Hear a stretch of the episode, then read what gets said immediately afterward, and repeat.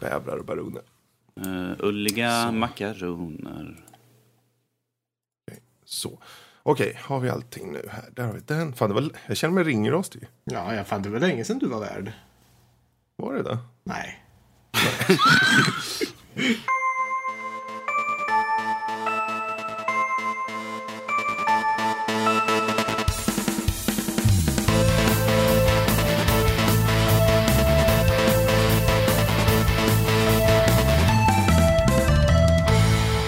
Hallå där och välkommen till Nördliv. En podcast om spel och nörderi av alla de slag. Eh, Dagens datum, den 22 i fjärde 2017 när vi spelar in det här. Det här är avsnitt 116. Eh, Jag heter Fredrik och med oss har vi vår eminente supernorsk Danny. Hello. Vi har eh, vår ja, fighting-expert Max. Det är jag!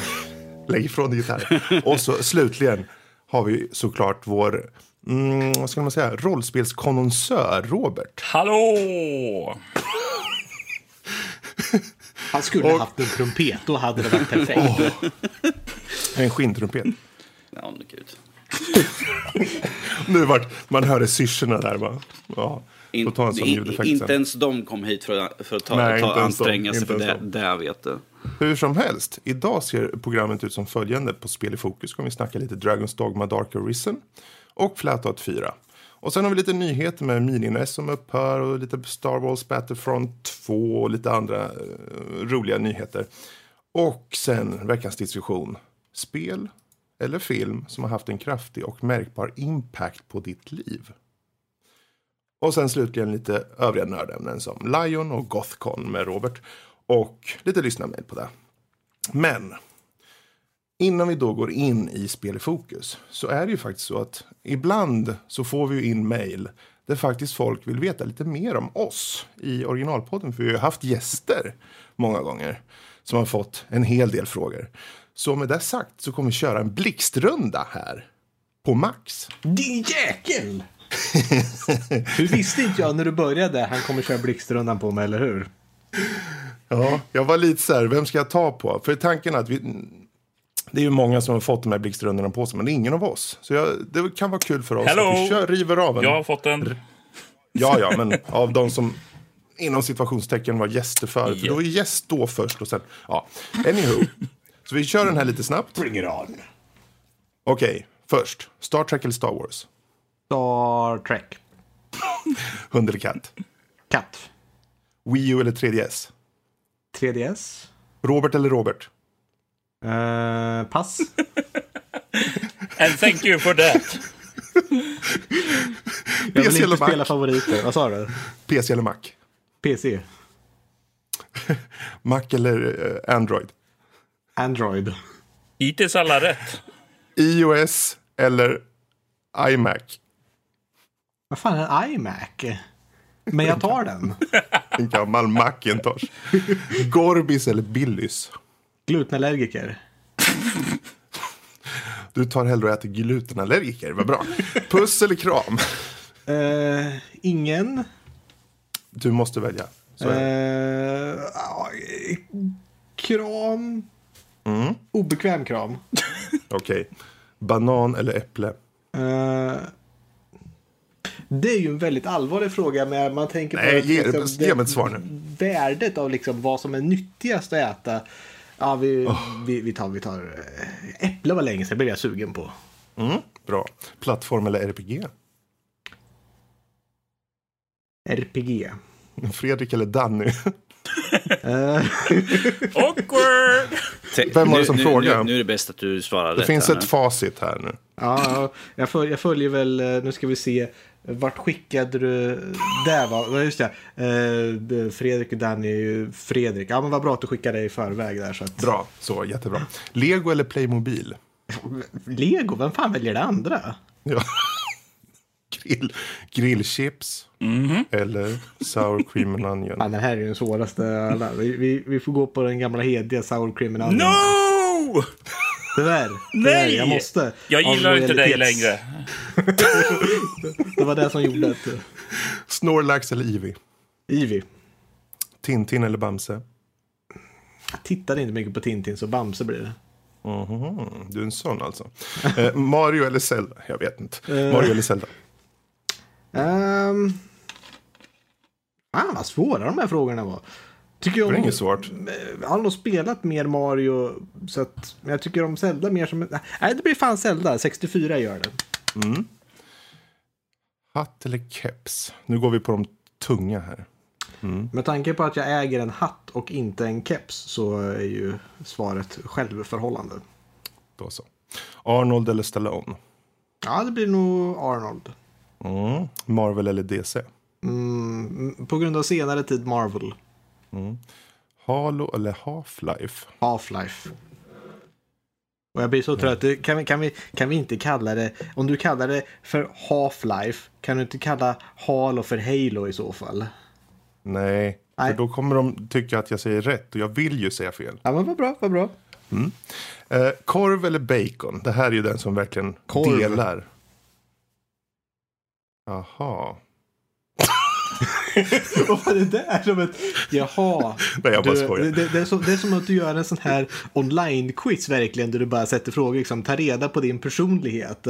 Och sen så, liksom, Jag sitter ju här, en- jag har ju en liten checkbook här. Så. Ja.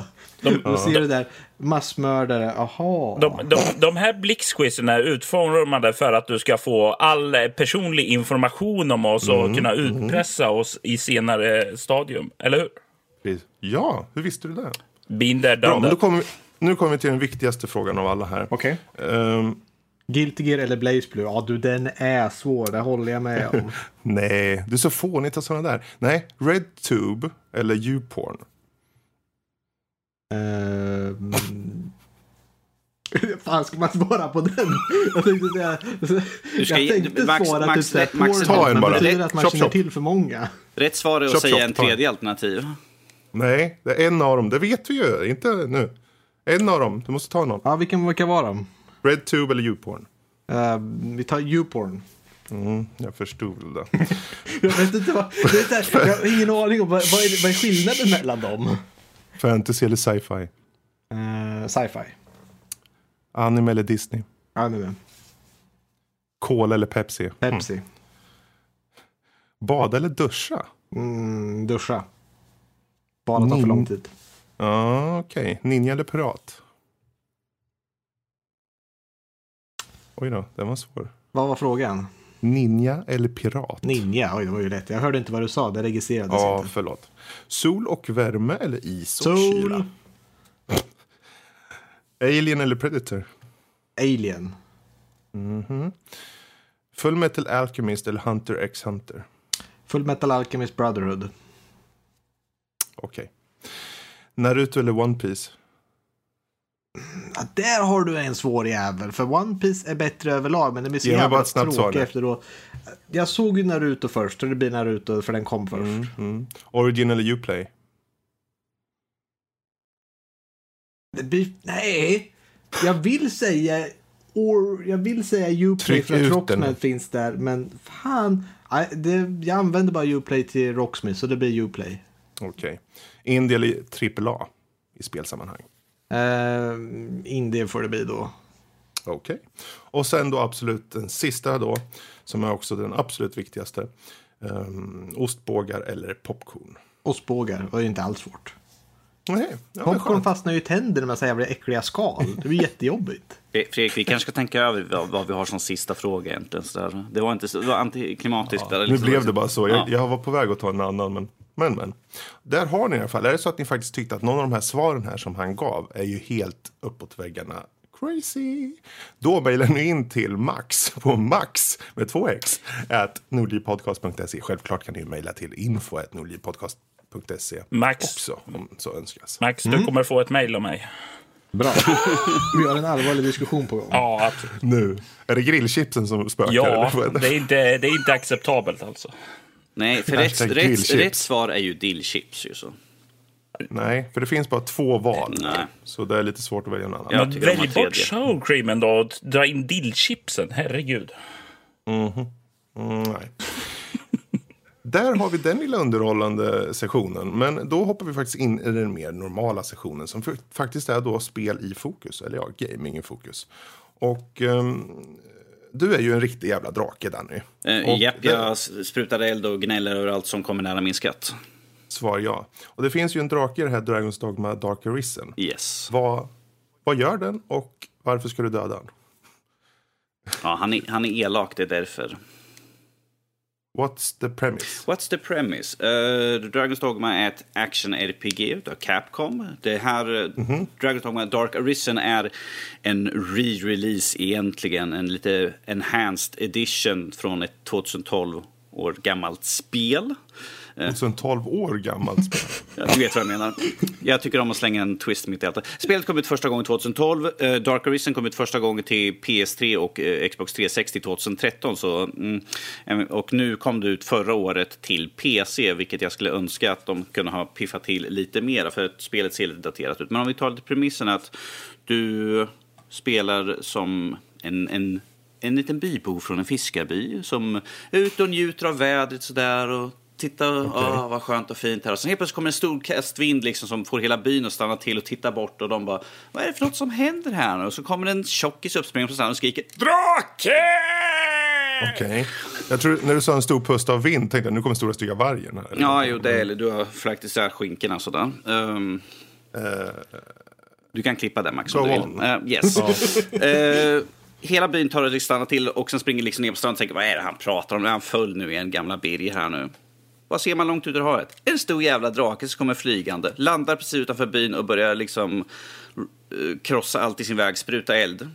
Som den dumma idiot man är så ser man liksom att en vakt längre bort har tappat ett svärd och tänker ja men jag plockar upp svärdet och attackerar draken för att jag kan rädda byn. Eh, gud vad fel man har. Uh, Medan man slåss mot draken så försöker man göra ett, ett stort slag och liksom hugga till honom ordentligt. Men att han tar och slår till mot den och eh, man råkar sätta svärdet i handen på draken. Draken tittar och bara, hmm, det är faktiskt en som kan skada mig. Det är någonting speciellt med den här personen. I typisk sån här maner. Och sen börjar han uttala, eh, uttala någon former på något uråldrigt språk och, liksom, och sliter ut hjärtat på den och äter upp den. Som sig bör. Så som sig bör. Och där har vi liksom att det, det är liksom tecken på att du har blivit en utvald. Du är den som ska kunna stoppa Du draken. menar att han inte dör alltså? Precis, han dör, man dör inte. Man ligger kvar med ett stort ärr på, på kroppen. Man bara, okej, det här känns ju normalt. Där har vi liksom vad, vad legenden är. Att den som får hjärtat uttryckt av en drake men fortsätter att leva kommer vara den som ska stoppa draken. Ehm, Okej. Yes. Eh, och där är, det är liksom premissen av spelet. Du ska leta upp draken och få tillbaka ditt hjärta. Han har en väldigt lång matsmältning därför ifall hjärtat klarar sig efter så lång tid. För det tar en ganska bra stund att springa genom spelet. Um, Men det här är ett spel alla Skyrim? det här är alla Skyrim, det här är alla uh, Dark Souls. Dark Souls-eskt. Eh, De är ju light-versioner så att säga ju, utav det. Men att det, man känner, det känns igen ganska mycket på dem. Men hur fungerar det? det liksom, om när du säger Dark Souls, liksom, då tänker jag okej, då kanske när du är död får du komma tillbaka långt tillbaka och sen är det skitsvårt att Alltså, döda jag, monster. Eller jag tänker mer på bossfighterna eh, och för att även en vanlig fiende ute, när man börjar ut så kan eh, för att vi har, det är ganska tuffa fiender och man får ju vara väldigt noga med att se till att man har de bästa vapnen hela tiden. Att man kollar Mm. över liksom, eh, har jag tillräckligt med eh, mat och sånt så jag kan få tillbaka stamina och health.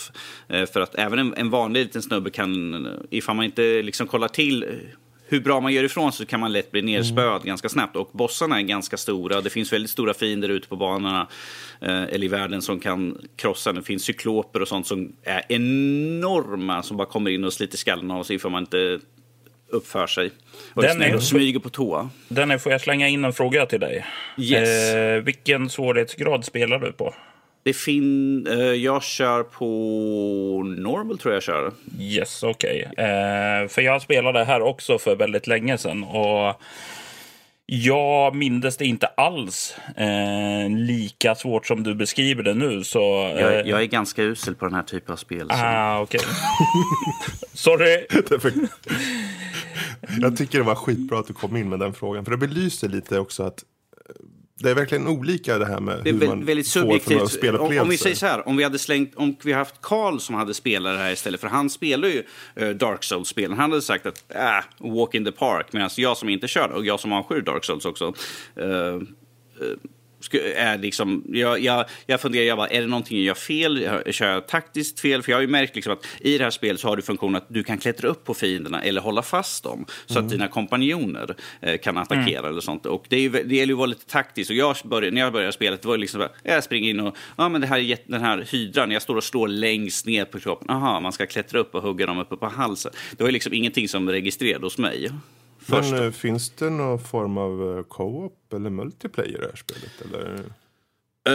Eh, Jag tänker om man kan ha kompanjoner, om man kan vara fler och ta sig an Nej, så. kompanjoner är bara NPCer. Det är en, en ras som kallas för pawns. De är liksom viljelösa varelser som lever i, en, i, en, i en dimension utanför som kommer till in till våran värld för att hjälpa mig, den utvalde, att besegra draken. De gör ingenting på egen hand, utan de följer min vilja och springer efter mig.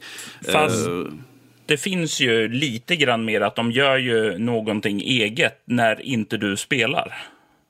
Ja, precis. Ja, det, man kan, man, man får ju, I början får man ju skapa sin egna eh, pawn som följer med en. Och de kan liksom, jag kör på, off- eh, jag kör på offline-läge. Ifall man kör på online-läge så kan man, eh, man kan ju ta in pawns för andra som andra har skapat. För man går in i en, eh, vad, heter, vad heter de där stenarna för någonting nu igen?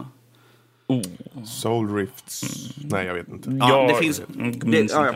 det finns en sten som man, kan, eh, som man går till för att kunna gå in i, den, i en portal för att komma till Pawns eh, värld. Där, man kan, där man får välja, liksom, här finns ett utval av Pawns som du kan ta med dig som kompanjoner. Och, eh, det kan ju vara en privatperson som har skapat en... Jag har inte stött på någon som har varit någon eh, privatperson som har gjort det, utan jag har bara tagit de generiska finns. Men att, eh, för då kan man se liksom att när man sätter på till exempel ett bättre vapen eller något sånt där på din, eh, en sån, då står det liksom att det här vapnet kommer nu föras över till den som har skapat karaktären. Så att det är ingenting du kan få tillbaka. Så att på det sättet, ifall du har en bra karaktär som du låter användas av folk så får du saker för det. Eh, Så man kan ju dela med sig av sin, sin karaktär. Och Mm. det, jag, när jag spelade det här spelet för ett par år sedan då, så var det ju någonting som eh, jag råkade ut för. Jag lånade ut och sen kom det tillbaka med grejer och sådant tillbaka. Och när du använt någonting eh, annat så kan du också lämna eh, tackgåvor som följer med iväg tillbaka till ägaren av pånen. Så jätteskojig funktion som fanns i spelet. Mm. Vad skönt, för det, blir ju lite mer, det känns lite som man har möjlighet att få lite mer dynamisk eh, spelupplevelse. På något Yes. sätt. Plus, plus att de här pånen i, i fighter och sånt, du, du, du kan på din privata kan du sätta upp på hur den ska eh, jobba till exempel fighter. Att ifall den ska Ifall, det, ifall jag får mycket stryk så kommer den agera för att försöka skydda mig eller dra ifrån sig fienderna. Eh, Så det kan man göra vid, viss- eh, det finns en plats man kan sitta, sätta sig ner vid ett bord och prata med, med sin NPC rakt över bordet. Den, bara, den ställer typ en fråga, hur ska jag göra det här? Så har du två val hur de ska agera. Så det tycker jag är kul. Men man kan ha med sig, utöver det, så kan man ha två stycken extra pawns som, och de, de kör lite grann på sitt egna sätt. Eh, fast under gången så de lär sig omgivningar till exempel. De, de bara, jag kommer ihåg det här området, vi var där förr, här borta, ja men du bor i det här huset här borta. Eller så, ju längre man kör med dem, ifall man har samma, jag försöker hålla samma så att de, de har kvar, så lär de sig också eh, bättre sätt att attackera fiender. Till exempel, ja men de här orkerna, de, ja, men de, de är svaga mot eld, så vi skickar, slänger på en spell, en eldspell, eh, så tar du och tar död på dem snabbare. Så hela tiden när man kör, de lär sig hela tiden och eh, agerar utifrån vad de har lärt sig mot fiender. Ifall en ny fiende så tar de och testar sig fram. Eh, tyvärr har jag lite problem med att de kan springa helt plötsligt och aggra några gubbar som står längre bort. Jag bara, vi försökte smyga förbi. Ja, gud. Och, och något som jag stör mig, att de pratar i munnen på varandra hela tiden. De skriker ut bara Åh, här har vi varit förut. Åh, titta här. Åh, vi, här har vi aldrig sett förut. Man bara, oh, shut up. Okej, Så. så de är lite pratglada. De alltså. är väldigt pratliga. Jag har liksom stått och försökt att lyssna på dialog med, liksom, mellan min huvudkaraktär och liksom en, eh, en questgiver eller något sånt där. Jag, jag bara, shut, shut, tyst, tyst. Jag försöker... Så de står i bakgrunden och skriker då? Alltså de kan, de, ifall man står statisk i ett rum, eh, till exempel jag gick ifrån datorn bara en stund för att gå och hämta vatten, så kommer tillbaka, de går, omkring, de går omkring i rummet och pratar lite grann sinsemellan, så här, slänger ut så här, eh, one-liners och sånt där hela tiden. Man bara, shut up. William. Fast det låter ju lite mysigt tycker jag när jag hör In, det. Bara. inte, Men när de har, kanske- inte när du har hört samma mening typ fyra gånger på en Nej. minut. Sådär. Då är det liksom, ja, ja, jag har hört det där. Ja, det är ett fint rum det här. Ja, titta, ja, borgmästarens hus. Ja, det är välstädat här. Ja, det är ju faktiskt det. Men apropå just fina rum då, hur, hur, hur är just, om vi ska vara lite ytligare rent grafiskt. Du sa ju lite förut att det, det kändes lite förlegat. Eh, spelet är ju som Men- sagt, eh, första gången det kom ut var ju 2012. Eh, den här Enhanced Edition kom ut 2013. Eh, grafiskt sett, den ser ju väldigt förlegad den ser ju, Det ser ju att den har några år på nacken. Den är ju inte så välpolerad. Den är inte, det är ju inte fult i så fall, eh, får jag säga så. Men att det syns, eftersom jag bryr mig egentligen, grafik är inte men att jag, jag kan ju se att det, det ser lite antikt efter Baron eh, på de spelen jag har liksom spelat sånt, Skyrim och sånt där som jag har testat på. Det, det märks ju en klar skillnad där. Eh, samma sak är det när det gäller omgivningen, att man ser det i texturer och sånt, att det ser lite förlegat ut. Ehm, Ja, fast om vi säger så här, eh, håller den kvar dig i, i eh, Alltså, ehm, immersed liksom, i upplevelsen i alla fall? Ja, ja, det, det, som- det tar inte ifrån liksom, av spelet. sig. Eh, Som jag skrev i min recension som kommer ut här nu nästa vecka, att eh, det tar inte ifrån någonting. Att det, det här är ett spel som, ifall de hade liksom bara piffat till lite extra, så kunde det vara uppe och slagits med eh, eh, det är en till, sak, en till sak som också kunde ha gjort att det kunde förbättras. Att det kunde vara uppe med Skyrim och de här typerna av spel. För att det är liksom ett storslag, det är ett stort open world, du har ett jättestort område du kan springa emellan. Eh, det finns massvis med uppdrag att göra. Det finns så mycket att göra i det här spelet. Ja, ja jag springer omkring och letar. Eh, det här är den andra gripen jag har. Jag vet inte om du hade samma sak, Robert, men att jag tycker att storylinen, huvudstorylinen, är så långt emellan. Det är väldigt mycket... An, det, ibland, eh, nu när jag spelade i början, då var det liksom... Jag bara, vad var det för något jag skulle göra nu igen för att komma vidare i storyn? Då sitter jag och scrollar, scrollar igenom mina quester. Jag bara, det är inget direkt som sticker ut. Liksom. Vad var det jag skulle göra för någonting? Slå ihjäl, slå ihjäl, slå ihjäl, slå ihjäl, spring hit, slå ihjäl, slå ihjäl, gå med den här hit. Eh, för att man, man kan hitta såna här... eh, Eh, questboard där man kan plocka på sig massvis med olika såna här sidouppdrag. Och sen ifall man har tagit sånt, då är det liksom eh, vilken var huvuduppdrag? Jag vet inte för att du känner samma, samma sak när du spelar Nej, det här men för att, alltså jag kan absolut förstå det. Alltså, eh, för det, det var ett par ställen jag kände exakt likadant. Men jag såg det aldrig som ett problem, för jag är ju Skyrim-skadad. Eh, och all, alla sådana här öppna landskapsspel, man plockar på alla uppdrag man gör och sen börjar man att pocka av de lättaste uppdragen och sen bygger sig uppåt. Och sen så ibland så kommer man, jaha, var det här main quest-uppdraget? Okej, ja, ja, men okej, då. Så eh, det, det var inget jag störde på, men jag kan absolut hålla med om att det är så. Ibland så har man ingen aning om vilket som är vilket. För jag tog de sista sex timmarna jag spelade innan jag skrev klart recension. Då tog jag liksom, nu ska jag bara köra på huvuduppdrag. Jag ser till att jag bockar i, för man kan bocka i liksom vilken quest man vill ha. Liksom som att den här ska jag ha koll på. Att då tar ens eh, NPC också håller, håller liksom koll på att ifall man ska till ett område de bara, ja ja men jag har varit här förut, de här fi, typ av fina finns, att det, är, det här är farligt eller något sånt där. Så att jag, jag bockar i alltid liksom att main quest, att den var i hela tiden sådär. Mm. Alltså det är ett kul spel, det finns, finns som sagt väldigt mycket att göra. Eh, Jag vet att en sak som folk beklagade sig på de gamla utgåvorna, att det var att det inte finns någon sån här snabb eh, fast travel egentligen, vilket, de har nu, lagt- eh, vilket de har lagt till den här versionen i alla fall. Så. Ah, okej. Mm. Mm. Men en liten sluts... Mm. Jag skulle bara vilja slänga in det. Alltså, jag, jag diggar det här spelet just av att det här är ett... Eh, Capcom är ju ett japanskt företag. Och, eh, men när, nu har de verkligen ansträngt sig för att göra ett rollspel som jag gillar. Ett västerländskt rollspel istället för JRPG. Mm. Och eh, det, vad heter det, det blir något lite konstig hybrid. Det har med en, vad heter det, lite grann av den här JRPG-stilen, men samtidigt så är det eh, väldigt välbekant för mig som gillar västerländska rollspel och avskyr JRPG. Så det här spelet är fantastiskt för, i mina ögon. Då. Och det är en som, eh, något jag kan säga liksom att det är en fantastisk eh, mängd och variation på fiender. Det är väldigt, väldigt mycket av monstren är liksom baserat på grekisk mytologi. Eh, harpyror, vi har eh, Hydra, vi har eh, en Griffin, vi har... Alltså det är så mycket där eh, som är baserat utifrån eh, majoriteten av monstren jag sett. Så jag tycker att det är skönt variation istället för liksom... Ja, men titta här vid den här fienden. Och där är den här fienden igen. Ja, men, nej, han ser lite annorlunda ut, men det är i princip samma. Skelett i 17 olika färger. Ja, jo, Diablo-eske sådär. Ja. Eh, här, det är som sagt, plus att de är så stora, liksom, eh, även typ de minsta, de minsta kan du liksom greppa tag i, de stora, då kan du klättra upp för att attackera på, eh, hugga dem på ar- armar eller huvuden. Eh. Så det tycker jag, jag stötte på en, en av de första bossarna man stötte på en Chimera.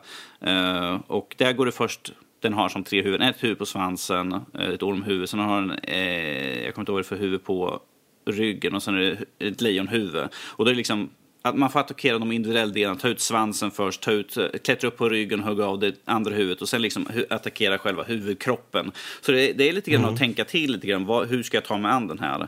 Ibland kan det vara flygande monster som att man får ta hjälp av, eh, utav sina NPC, att den tar puffar upp en eh, i luften så man kan greppa tag och klättra upp och försöka slå ner dem på marken och försöka hålla dem aktivt på marken för att kunna attackera. Så gäller det att tänka till i det här spelet. Det är inte bara in och som i de flesta spelen, då är det bara in, slå, slå, slå, slå, slå, ja, springa ifrån, fylla på liv, tillbaka och sen bara mosa. Utan här är liksom, jag kan liksom, plus att NPCerna skriker ut ah, ifall det är en uh, cyklop, han liksom ögat, är, ögat är den känsligaste punkt, så får man klättra upp och hugga i huvudet helt enkelt. Så. Eh, En vanlig torsdag helt En enkelt. helt vanlig torsdag precis.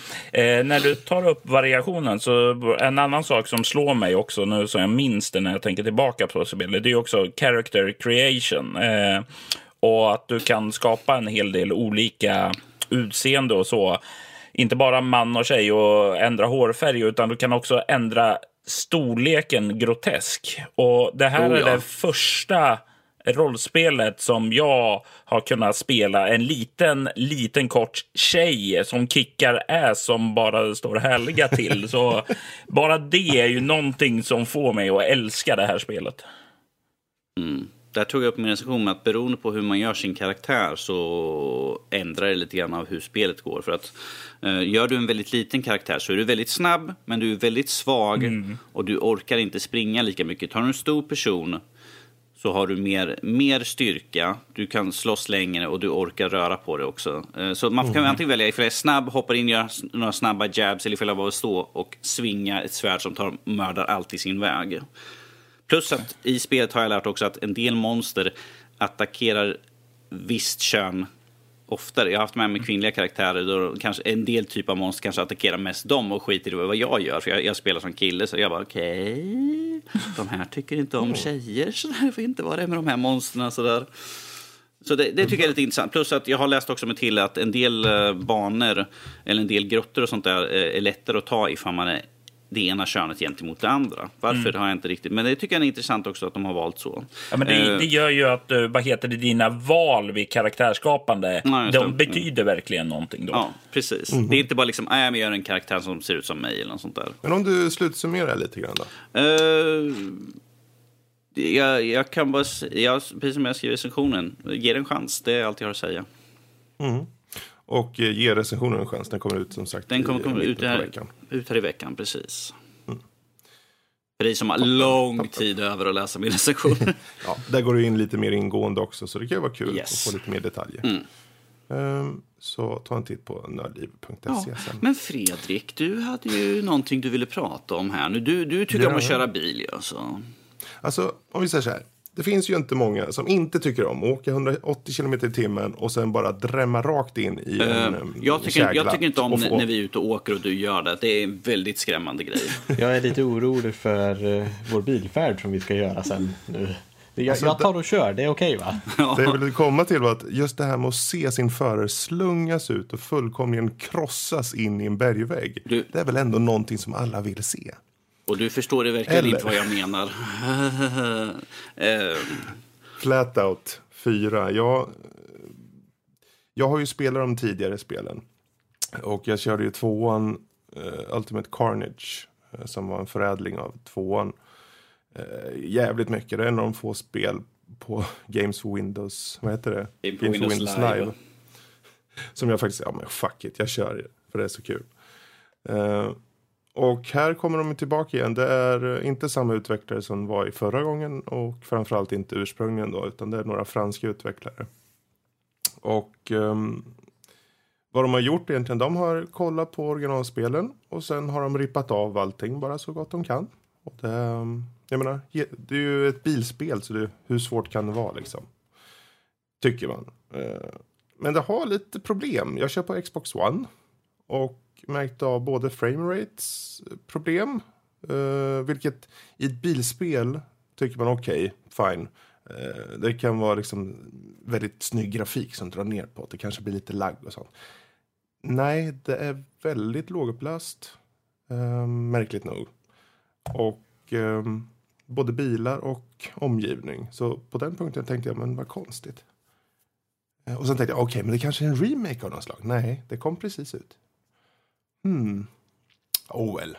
Oh well, låt det vara. Så jag körde vidare. Och mycket riktigt, du får ju precis vad du uh, kört förut så att säga. Det är ett par olika spellägen, uh, racing så att säga i grund och botten. Och sen har du de här stuntlägena då, där du kör uh, med din bil för att slunga ut din förare och kanske träffa ner eh, bowlingkäglor eller få ner den i sådana här enorma hinkar för att få poäng. Eller varför inte stora ringar av eld? Det har man ju alltid velat flyga ut med sin gubbe. Oh, jag brukar alltid fastna i dem i de gamla spelen. Ja, det händer här också. Faktiskt. Men alltså, det, det, de har gjort, det, det känns som att utvecklaren mest med en axelryckning på något sätt. Ja, men det här kommer folk köpa oavsett. Vi, Eh, släng in lite grejer och gör så att det ser så likt ut som möjligt. Det som de första två spelen gjorde var att de, de tog det här med fysik i eh, bilspel till en, en, inte jag skulle säga jättehög nivå, men de tog det till en ny nivå i alla fall. När det begav sig. Och sen har det väl egentligen inte hänt så mycket. Eh, det kom nya utvecklare i och med att de gamla eh, inte ville göra några fler. Och det märks, de har ingen passion för det. Det känns verkligen som att både grafiken har hållit sig kvar 2000, anno 2004, 2008 däremellan. Och eh, trots det så har det inte optimerats bra. Eh, men det funkar. Så och jag skulle kunna ta liksom en jätteutläggning på massa olika spelmoment som finns såklart och allt det här. Och du, du kör för att tjäna medaljer och tjäna pengar så du kan uppgradera bilarna. Och bilarna har nitro från start så du kan vinna allting från start också. Så det är inte som att det är så jättesvårt från start som det var de ursprungliga två spelen. Utan det är väldigt enkelt för alla att sätta sig och köra. Så det, det är okej. Okay. Du hade ju en väldigt, nice. jag hörde ju där när du började testa spelet, det var liksom, du körde mm. race och sen helt plötsligt du bara, men vad är det, de har slängt de har slängt bomber på min bil eller vad fan det var för någonting. Ja, de har ju fört in, det var ett något spelmoment där de, för det hade de inte förut. Du vet som typ Mario Kart, de kan få power-ups och grejer. Mm. Eh, det var ganska fritt från, det var inte alls i det ursprungliga spelet vad jag mig eh, miss, eh, vad jag kommer ihåg. Men det hade de nu på vissa banor och det, i och med att det är ett spel som egentligen i grund och botten handlar om att du ska det går ju så snabbt när du kör med nitron så att du, liksom, du, hinner ju, du hinner ju knappt svänga och så liksom.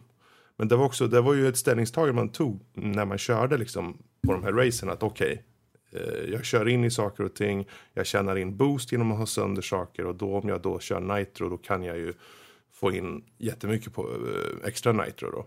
Men i och med att folk då stoppar det här, eller folk och folk, det här är ju botar, så tar det ifrån lite av just den lilla, lilla, lilla strategin som faktiskt fanns i det vanliga tävlingsmomentet så att säga. Så det tyckte jag var ganska, det, det, det kändes bara som att, ja men få se, hur ska vi hur ska vi göra hur ska, du, hur ska vi röra om i grytan? för kidsen? Ja, nu ska det bli bra för kidsen. Vi slänger in lite så här att de kan landa på bomber och skjuta missiler och stora miner och allt det här. Fredrik, inser du hur gammal du låter? Ja, men man kan säga så här, i grund och botten som sagt, det är ett okej okay spel. Du kan ha sönder väldigt mycket på banorna. Det ser kanske inte så här supernytt ut och det, det behöver inte betyda så mycket. Men om det inte är optimerat trots det så är jag lite så här, hmm. Men den stora gripen, den absolut största gripen är ju att i och med att det ser det ser ju ålderstiget ut och det är inte ett spel som jag tycker är värt över 500 spänn. Absolut inte. Så det här är ett spel, om ni kollar i reabackarna framledes, då, då kan det vara aktuellt. Men absolut inte för 500 spänn. Tråkigt, men så är det. Jag vet inte om ni har några frågor angående det här spelet, men ehm, ja, det är ju ett bilspel. man ska köra på saker och ting. Du, du, du skulle säkert säga så att det, det är nog mycket roligare för man kör ihop med någon. Ja, det, Och det har har vi märkt att försökt. dåliga spel går ju, är ju mycket roligare för man kör med någon. Har vi alltid märkt ju. ja, och jag försökte komma online men jag, det är en sån här matchmaking som aldrig hittade någon. Mm, Okej. Kanske för att det inte finns några andra som spelar det här spelet. Det låter ju inte så där inbjudande direkt. Nej, det gör ju inte det. Det är lite synd. För jag körde jättemycket online liksom, på originalspelen. Men, men. Så är det med det. Och som sagt, jag vet att jag är så här, shame-pluggar eller vad fan det kallas. Shame-pluggar. Men som sagt, det kommer ut en recension i början på veckan. Så ni får jättegärna läsa på vår sajt. Vill, ni, vill ni höra mer exakt hur Fredrik är missnöjd med spelet? Ta och läs recension som kommer i veckan. Ja. Men, men. Nu låter vi bli att vara lite så här eh, små eh, sura här. Utan vi går vidare istället. Så hoppar vi in på nyheter. Och så slänger vi över bollen till vår eminente nyhetsankare Danny. Yes. Vad har hänt? Vad som har hänt. Vi har ju fått utannonserat att vi kommer få mer Arkiv X framöver. Vi kommer få tio nya episoder som kommer släppas här nu under blir hösten 2017, 2018 eh, blir de delarna kommer släppas. Och vi märker att folket vill ha tillbaka eh, Skulder Mulder. Nej, det vill vi inte. Usch nej. Eh, Chris Carter, be gone. Jag är Nej. inget fan direkt av honom. Och jag, jag, jag vill ta en moment här och ranta. Alltså, eh, Vänta, låt mig luta tillbaka. Yes. Där. yes. X-Files var en jättebra serie när den kom. Eh, den drog massor med hype, många tittare och det var ju verkligen sån här alla samlades eh, för, för att prata om det dagen efter. Och det var just den här hela ufo-konspirationen och eh, som folk verkligen snackade om och sådant. Men, du, den hatade jag med. Jag ville bara ha Monster of Week. För när de hade de här specialavsnitten, det var det som var bäst.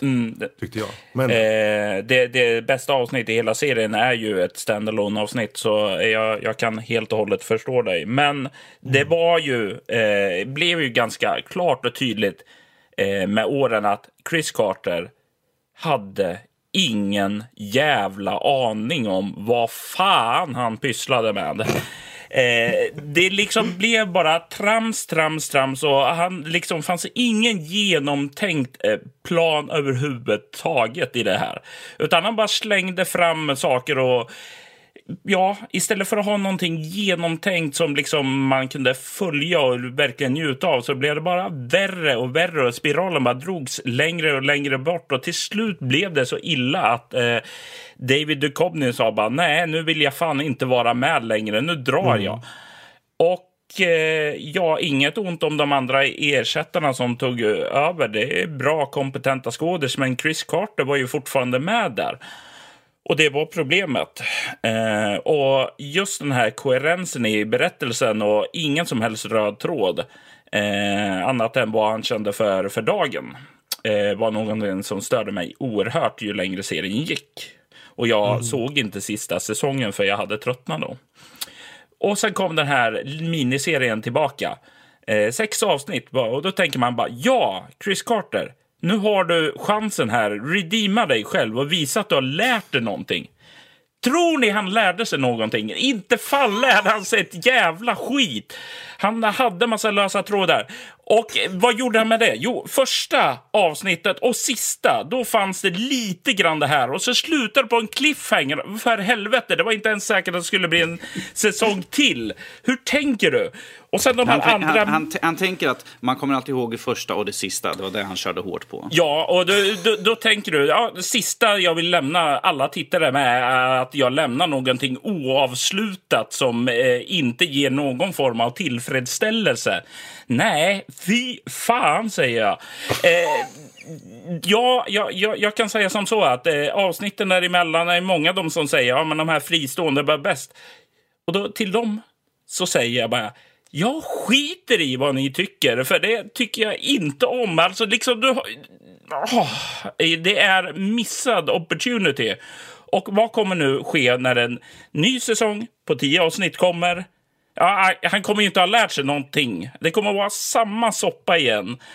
Och det, det är fruktansvärt. Eh, jag skulle vilja säga att jag blev agiterad över att det här var tillbaka. Och ja, agiterad är jag, men av fel skäl. Men Eh, ja, eh, jag säger som så att den här kunde ju gärna fått dröja med att komma tillbaka. Alternativt kan eh, han ta ett steg tillbaka, inte involvera sig i någonting annat än möjligtvis skaffa pengar till showen och po posera lite grann för att ja, media ska nog skriva om, men och lämna över ansvaret till de enda som egentligen hade en aning om vad de gjorde och sedan hoppade över till eh, systerserien Millennium gjorde, Glenn Morgan och James Wong. De vet hur man gör en bra Arkiv X eh, linje och det är de som borde ha tagit över det här. Nej, Chris Carter, dra åt skogen. Eh, Dagens, pod dagens podcast är sponsrat av Örebro, Örebro län. där Vi tycker om att gnälla väldigt mycket. Det, det, det bör väl tilläggas här att, nu antar jag något bara, men din, den här känslan du har, det är ju för att du faktiskt ursprungligen jättemycket gillade det här. Absolut, För- absolut. Mm. Och, det, det, och jag känner ju likadant, för när jag såg den här tionde säsongen så tänkte jag, vad, är, vad, vad, vad gör de? de? Visst, de hade ju sex avsnitt bara, varför tog de inte hand om det när de hade potentialen att faktiskt göra något? Ja, ja. Eh, man kan ju, säga- om vi säger så här, jag, jag försöker vara lite positiv. Jag vet ju att det finns många som ser fram emot serien. Eh, jag är väl lite, som vi har eh, stiftat uttrycket, skeptimistisk. Ehm, jag vet inte om det blir något, men jag försöker vara lite optimistisk. Eh, det är väl egentligen det enda jag kan säga. Jag vet inte om någon annan har något på den här nyheten att addera. Nej. Nej. Nej. Då tar vi nästa. Yes, vi tar nästa. Vi går vidare från eh, en vild fantasi om att någon kan göra någonting bra till att eh, hur kommer det här bli med eh, Marvels nya serie Cloak and Dagger som vi har fått en trailer till. Det. Mm. Ja, jag, Har jag, alla tänker, jag, släng, jag, trailern nu, frågan? eh, yes. Yes. Och jag, jag slänger ut till alla eh, tonårsdrama. Något som känns bekant. Det ligger lite i tiden nu, men jag personligen fann eh, trailern ganska tråkig. Jag, jag, jag tänker bara säga vad Max sa här precis innan han såg liksom bilden för YouTube-klippet. Han bara, det ser ut som någon sån här musikvideo eller något sånt där. För det ser, det ser lite grann ut som det. det ser, när man tittar Ja. på den här bilden liksom, och vi ser huvudkaraktärerna här. eh, Och det ser inte ut som liksom, åh, titta, Marvel. Eh, jag, jag, jag tycker också det, just det är vad som eh, triggar mig på serien. Jag, jag kan inte säga att jag blev särskilt pepp efter trailern. Eh, Cloak and Dagger är karaktärer som jag har lite beröring med från deras jetspel i till exempel Spindelmannen. Då. Men jag kan inte säga att jag har någon djup bekantskap av dem. Men det som fångar mig är just det här eh, dramat tonår. Det kommer ju att sändas på tv-kanalen Freeform, eh, vilket tidigare var ABC Family. Eh, och de har ju mycket familjeserier och ungdomsserier och sådär. Och det är ju definitivt någonting som kommer att stå ut mot till exempel Agents of Shield eller ja, alla de här Netflix eh, Marvel-serierna. Alltså det här stora, ja, man ska säga superhjältar och sådant och det är action och dramatiskt. Visst, det kommer säkert finnas där, men det kommer finnas en annan aspekt av den här tv-serien som jag i alla fall finner intressant. Att den kanske kan stå ut lite gentemot de andra. Vad var det, vad var det, Just jag, det, jag, då. jag, kallar det för, jag kallar det för Romeo och Juliet eh, Marvel här nu. Ja, kan funka. Ja, för jag tänkte att det är intressant att du tog upp eh, dem på Netflix där. För där är ju så mycket fokus på dramat liksom. På alla de serierna har det ju inte riktigt varit som, det har aldrig varit liksom från start så här superhjälte typiskt från första rutan. Utan det har verkligen, de har tagit tid med sina karaktärer och sen har de gått 10 x antal avsnitt. Och sen så blir de på väg att bli den superhjälten som man har hört talas om. Här blir det ju lite åt samma håll också verkar det som. Eh, fast jag, jag tror själva grejen är att den kommer ha en ljusare ton. Alltså. Netflix-serierna är ju betydligt mörkare, dark and gritty mera. Eh, Mm, absolut, absolut. Ehm, men det, det, precis som du säger, det kan vara kul att få lite variationer i det hela. Och sen, visst, jag, jag, om vi säger så här, jag är glad att den görs. Jag kanske inte personligen känner att jag är något intresserad av att se på den utifrån den här trailern än så länge. Men jag är å andra sidan ganska glad ändå att den kommer göras bara. Det låter lite fånigt kanske när jag säger det, men... Ja. Nej, nej, det låter nej, jättefint. tycker- Man ska glädjas åt andra. Ja, jag tycker bara det är kul att det kommer någonting och försöker att hitta en, ett, ett nytt sätt att prata igenom det här. Alltså, seriehjältarna är här för att stanna på sätt och vis. Eh, men man kan ju hitta andra vägar. Så ja, Mm. kul. Jag vet inte om jag har något mer att säga om den. Max, vad har du säga?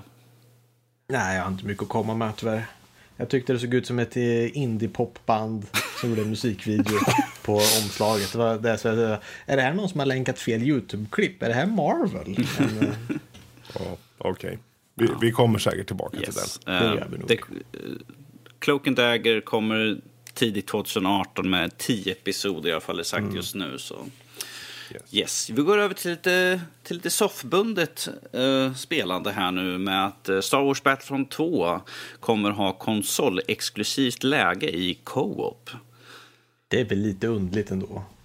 Det, det känns som vi går tillbaka till liksom det här när man körde liksom co-op. Då var det liksom på konsol, man satt i soffan tillsammans med brorsan eller någon polare och sånt där. Jag menar, Jag menar, är, det, är, är allt som finns eh, split screen menar de ungefär? Är det, är det enda co-open de tillåter? tydligen. Eh, Och tycker om- att det om- passar bäst på konsol? Om det är konsolexklusivt exklusivt behöver det inte betyda att det är split screen. Det kan ju fortfarande vara så att det går Eh, vad heter det? Att du kan spela online tillsammans. Det är många konsolspel som gör så. Men eh, jag, jag är inte riktigt säker på vad som är sagt om det ska vara split screen Eh, uttryckligt.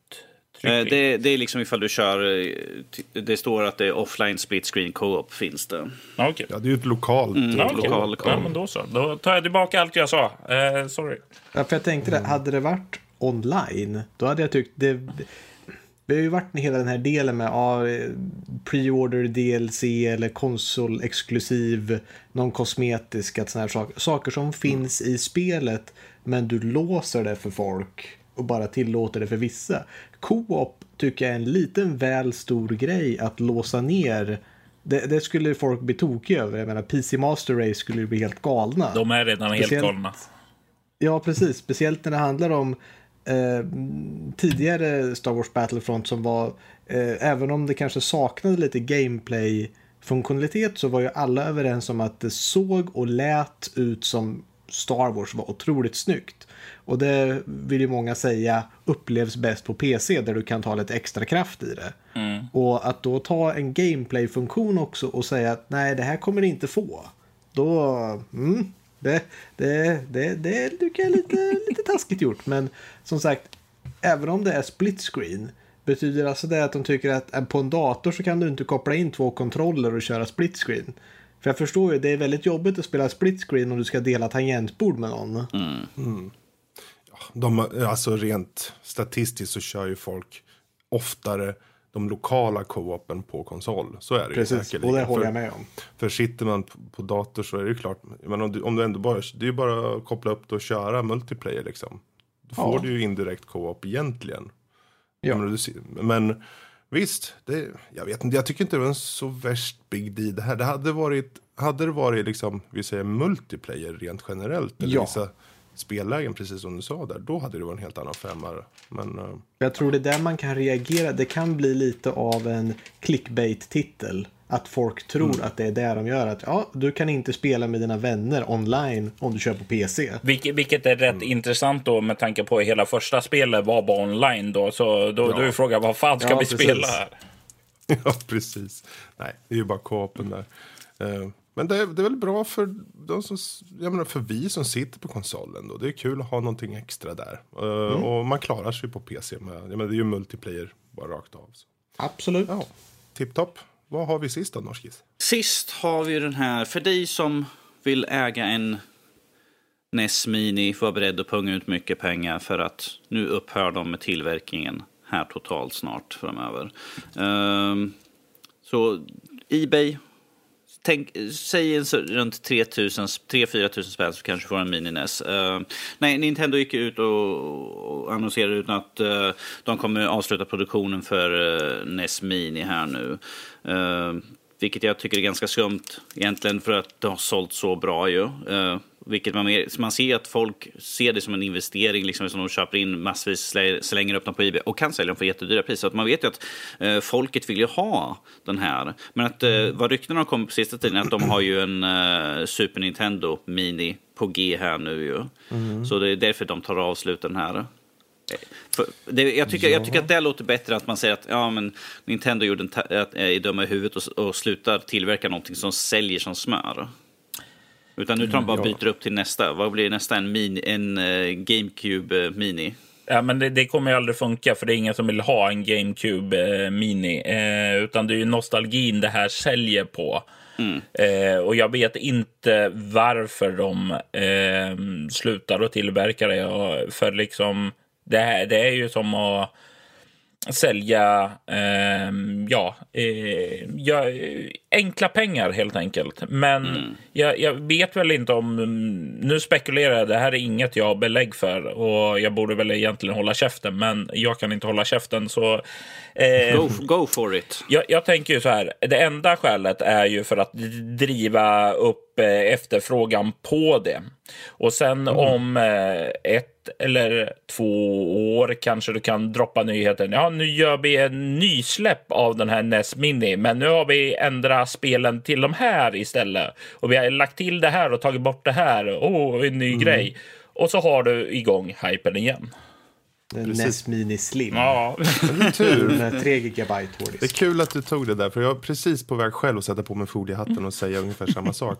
För om de faktiskt gör så, så är det ju precis som Nintendo gör i många fall. Eh, du, jag menar, de håller sina spelspriser, det, det håller sig kvar för att de håller efterfrågan till viss del och de håller framförallt priser. På det här sättet så är det så att de gör precis så, mm. då kommer det finnas två olika typer av Mini-NES ute på marknaden vad det lider. Eh, och då finns det ju alltid de som vill ha de första, precis som de vill ha den andra då. Så det kan ju faktiskt vara, om man ska spekulera, ett väldigt bra sätt att dels skapa hype i framtiden och framförallt fortsätta hålla den här känslan av exklusivitet för en konsolspel, en bunt konsolspel som kom ut för typ 20-30 år sedan som vi egentligen redan har kört. Men de lyckas ändå få oss att sitta och mm. prata om det här.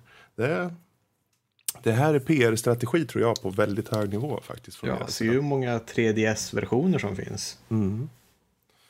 Ja, ja det... Jag är fortfarande bitter över ja. att jag var så pang på då jag bevistade Gotcon. För där hade jag möjligheten att lägga beslag på en NES Mini oh. för eh, tusen kronor. Eh, tusen spänn? Ja.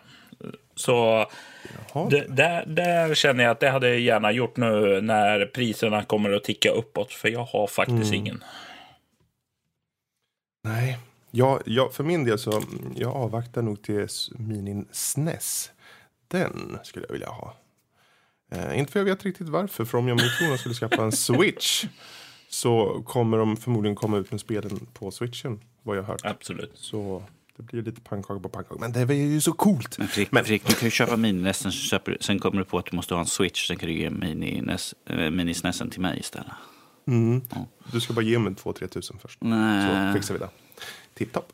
Bra. Ja, jag, inte, jag har inget mer att säga om den Nej. Jag, jag, allt jag kan säga är bara liksom, ja, ja, det är Nintendos förlust och alla scalpers där ute på Ebay som eh, gnuggar händerna stenhårt här nu. De bara, mm. pengar! Önskar jag hade köpt upp en 30 stycken så jag hade jag kunnat bli rik sen efteråt. Mm. Men det är allt jag har inom nyheter här nu. Då så. Då hoppar vi vidare och uh, kommer till veckans diskussion. Uh, och den här veckan är det ju spel eller film som har haft en kraftig, eller i alla fall en märkbar impact på ditt liv. Och eh, då kan det vara till exempel eh, att säga att du eh, ser eh, Blade Runner för första gången och för dig kanske får den här upplevelsen av att du faktiskt tänker efter lite. Okej, okay, men vad innebär det egentligen att vara människa? Och vad innebär det? Eh, vad, vad är värdet av att vara en människa? Och sen kanske du som en liten filur som växer upp och eh, funderar på det där fram och tillbaka faktiskt kommer på dig själv med att tänka lite mer öppet över just hur andra människor kan vara. Och få lite mer acceptans, vad vet jag.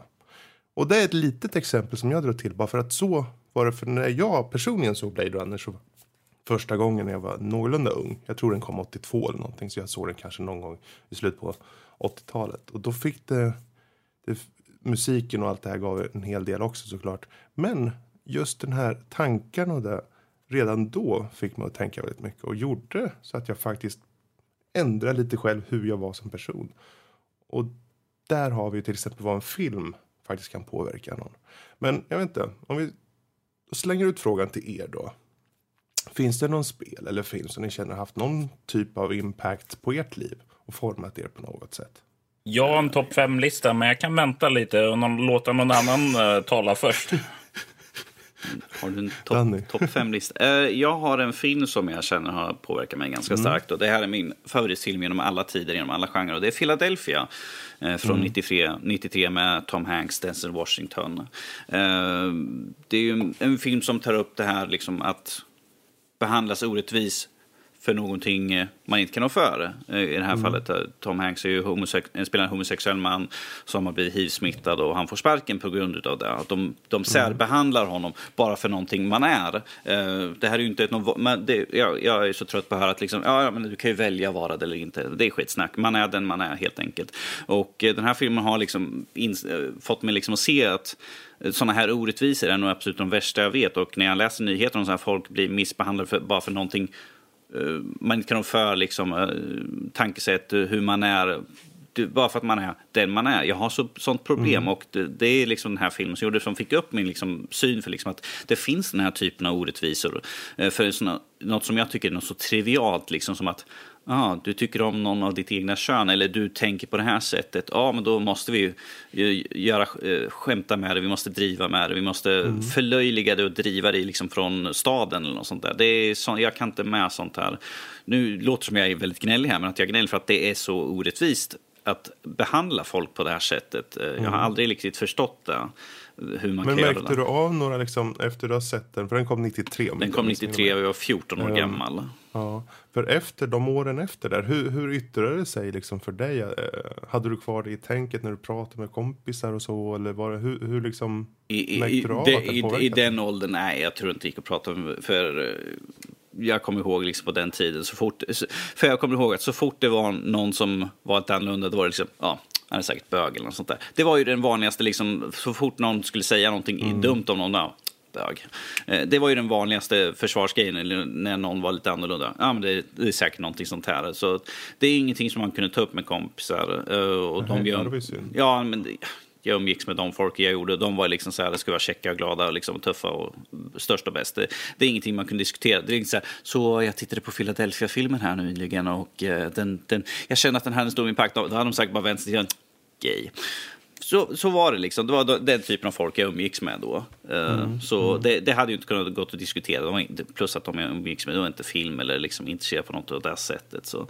Men att för mig personligen, jag har ju folk i min närhet, uh, min, i, i, min närmsta närhet som är liksom homosexuella och sånt. Så det, det finns ju för mig liksom en personlig anknytning liksom till det. Eller att uh, jag inte vill att de jag känner eh, nära och kära ska behandlas. För att jag kommer ju gå ut med, det här kommer låta väldigt, jag kommer gå ut med basebollträ och jag kommer krossa de som försöker göra någonting mot de jag tycker om helt enkelt. För jag accepterar inte sånt. Um, det, man, får ta, ty, ty, man kan tycka att jag är överdrivet våldsam och sånt där, att jag kommer göra. Men att uh, man behandlar inte de jag tycker om på för att de är de de är helt enkelt. Om vi säger så här, du kommer ställa upp för dem i Ja, ja precis. Det, det precis. Utan, utan tvekan där helt enkelt. Ja, men det är en jätteintressant påverkan ändå, som, mm. i det här fallet en film. Precis. Jag kan ta ett um, spel också med. Så ja, har. men absolut. Och absolut. det här är ju en klassiker som de flesta vet och det är Final Fantasy 7. Eh, har haft en väldigt stor eh, Dels på grund av att efter, jag spelade ju de tidigare Final Fantasy också, men det var inte liksom på samma sätt som för när du kom till sjuan. För det var liksom mer storyline, det var liksom det här ut och leta som jag märker i, mina, i, i mitt sätt att spela För jag tycker om att utforska. Och det liksom var Final Fantasy 7 som fick mig verkligen att börja utforska. För jag älskade liksom den världen som fanns i det här spelet. Jag tyckte om karaktären, jag var nyfiken, jag ville veta mer. Så jag gick runt omkring i, Golden Saucer och jag gick omkring i övervärlden liksom och letade upp alla ställen. Och jag har märkt att det är så jag fortsätter att spela idag. Jag tycker om att utforska mm. uh, och jag tycker om spel med uh, som är narrativt driven. Liksom. Det har en storyline, mm. Det, det, är mycket, mycket bakgrund och mycket, och mycket om karaktären och sånt. Det är sånt jag, tyckte, jag tycker om. Jag, jag har som sagt, jag det var ju en helt annan när de började ha tal i spel. Då liksom, ja, men jag tycker om att sitta och läsa i lugn och ro vad de pratar istället för liksom, ja, nu måste jag sitta och fokusera här nu. Eftersom jag har lite problem med, med koncentration så jag sitter, ja, man måste sitta och fokusera på spelet istället för liksom. Så man kan säga att det liksom påverkar eh, på det sättet hur du vill uppleva spel? Liksom, yes. Eller? yes. Mm. Uh, vi har märkt också den genren att det är ju RPG, vilket är en av de spelen jag tycker om väldigt mycket. Sådär, så, och mm. jag tyckte att det stack ut ännu mera på, det, det spelet till, började tilltala, tilltala mig mer än vad de tidigare hade gjort. De var lite mer, mm. lite mer old school eh, RPG med sprites och sånt. Och här hade vi liksom 3D-modeller. Så det liksom fick musera, fast det var ju fortfarande inte det. För jag, jag, jag, vet att folk som säger att gå inte tillbaka till dina gamla favoritspel för att du kommer bli så besviken. Men jag ser fortfarande det spelet med samma som jag gjorde då. Att det är fortfarande jävligt coolt. Jag tycker det ser fortfarande väldigt bra ut. Det finns mods som man kan lägga till. Men att jag tycker fortfarande om det för vad det är. Och, och du, du kan ju snart gå tillbaka till det utan att behöva gå tillbaka där också. när det kommer igen. Ja, ja, när det kommer i episoder. Ja. Jag har redan nämnt det om det, så det går vi inte in på. Ja.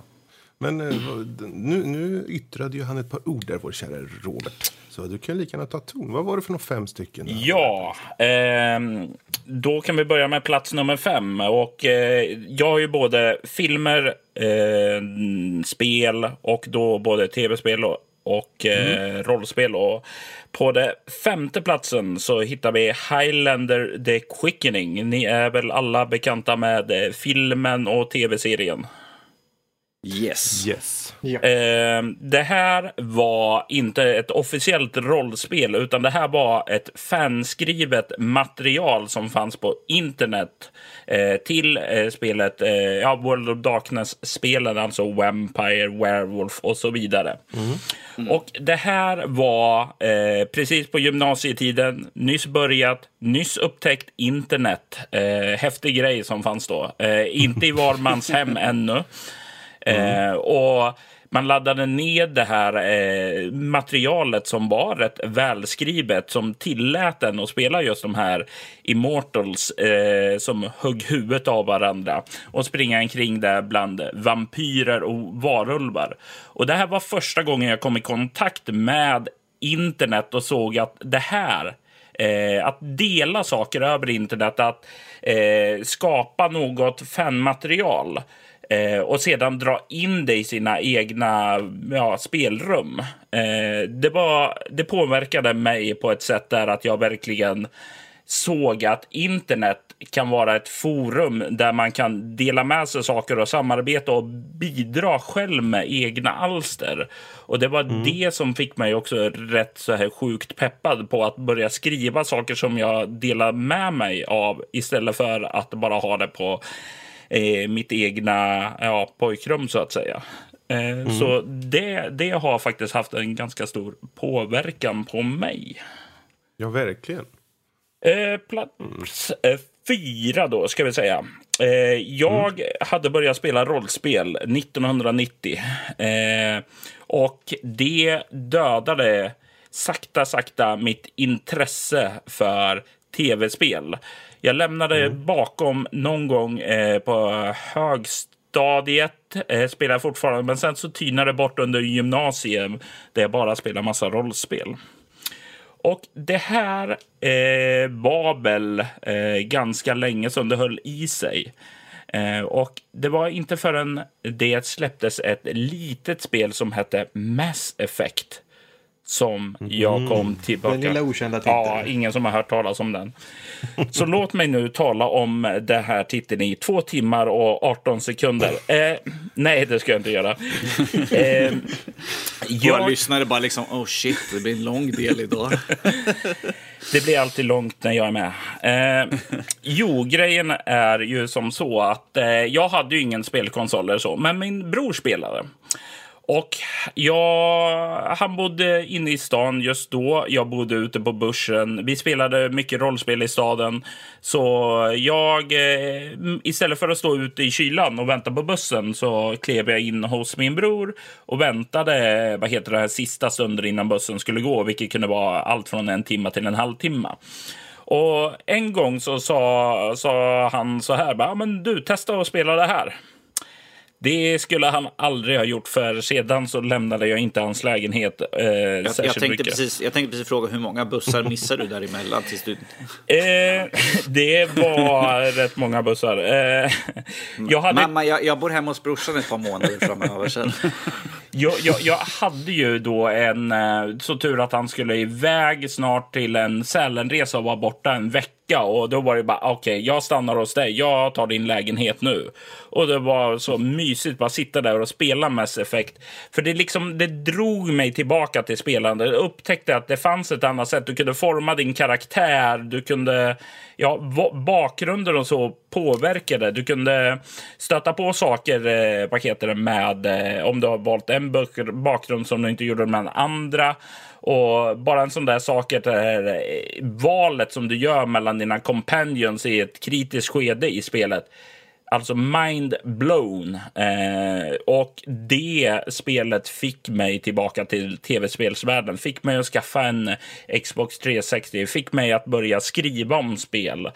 Så det har jag mycket att tacka för idag. Mm. Ja, men vad kul. Vad, nu är jag ju jättenyfiken. Vad är vad tredje plats? Tredje plats eh, är en film. Eh, Och det är en slasher som heter Scream. Eh, Jag är uppväxt... Alltså, jag eh, har trauman som barn. Jag älskade. Mupparna när jag var liten. Jag ville se Mupparna hela tiden. Och eh, till slut så gick eh, mor och far med på att låta mig få Mupparna-tapeter. Det här kan vara Säg- det dummaste. Säg att de var självlys, hade självlysande ögon när man slog av lampan så var det massa ögon som stirrade på dig. Jag har ingen aning, men det är fullt möjligt. Det Eh, hade varit något så ah, happy, glada, liksom slår man av lampan bara. "Ah." det måste ha varit något sånt, för jag kunde inte sova i rummet efter det. Eh, jag, jag blev hysterisk. Eh, jag skrek, grät vad jag har fått höra. De fick tapetsera över de här tapeterna med något annat. Eh, så jag, jag har faktiskt inte sett hur de ser ut. Eh, men det här gjorde ju att eh, mina föräldrar sa att nah, det här med skräckserier, eh, det ska inte du se. Eh, jag fick inte se eh, till exempel Star Wars när jag var 7, 8, 9 år gammal på tv för att jag kunde ju få mardrömmar om det där. Så jag var väldigt skyddad som ung. Men det var på 90-talet. Jag hade kommit in i tonåren. Jag hade börjat spela rollspel. Och nu var jag redo. Jag skaffade mig min första eh, skräckfilm på VHS. Och den här filmen var... Robert är. Jajamensan. Eh, jag är jättegammal. Ni andra är småbarn i jämförelse mot mig. Eh, jag eh, fick den här Scream-filmen, åkte hem, såg det och därefter såg jag varenda skräckfilm som fanns.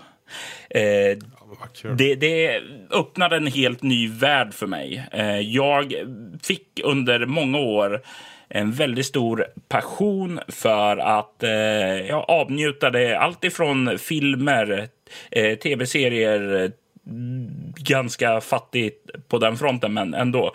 Och givetvis spel då. Och det fick mig också att eh, skriva mitt första rollspel som var ett skräckrollspel, nämligen Bortom Lugnens slöja. Så det har format rätt mycket av mitt smak och i det mesta av mitt skrivande så finns det en skräckton med där. Och mycket går faktiskt att spara tillbaka till Ja, förutom min barndom då, den förlösande faktorn som kallas för Scream. Sweet. Super sweet. Vad, vad har du på andra plats då? Det är inte så fyllt av skräck. Eh, det är nämligen ett NES-spel som kallas för Balloon Fight.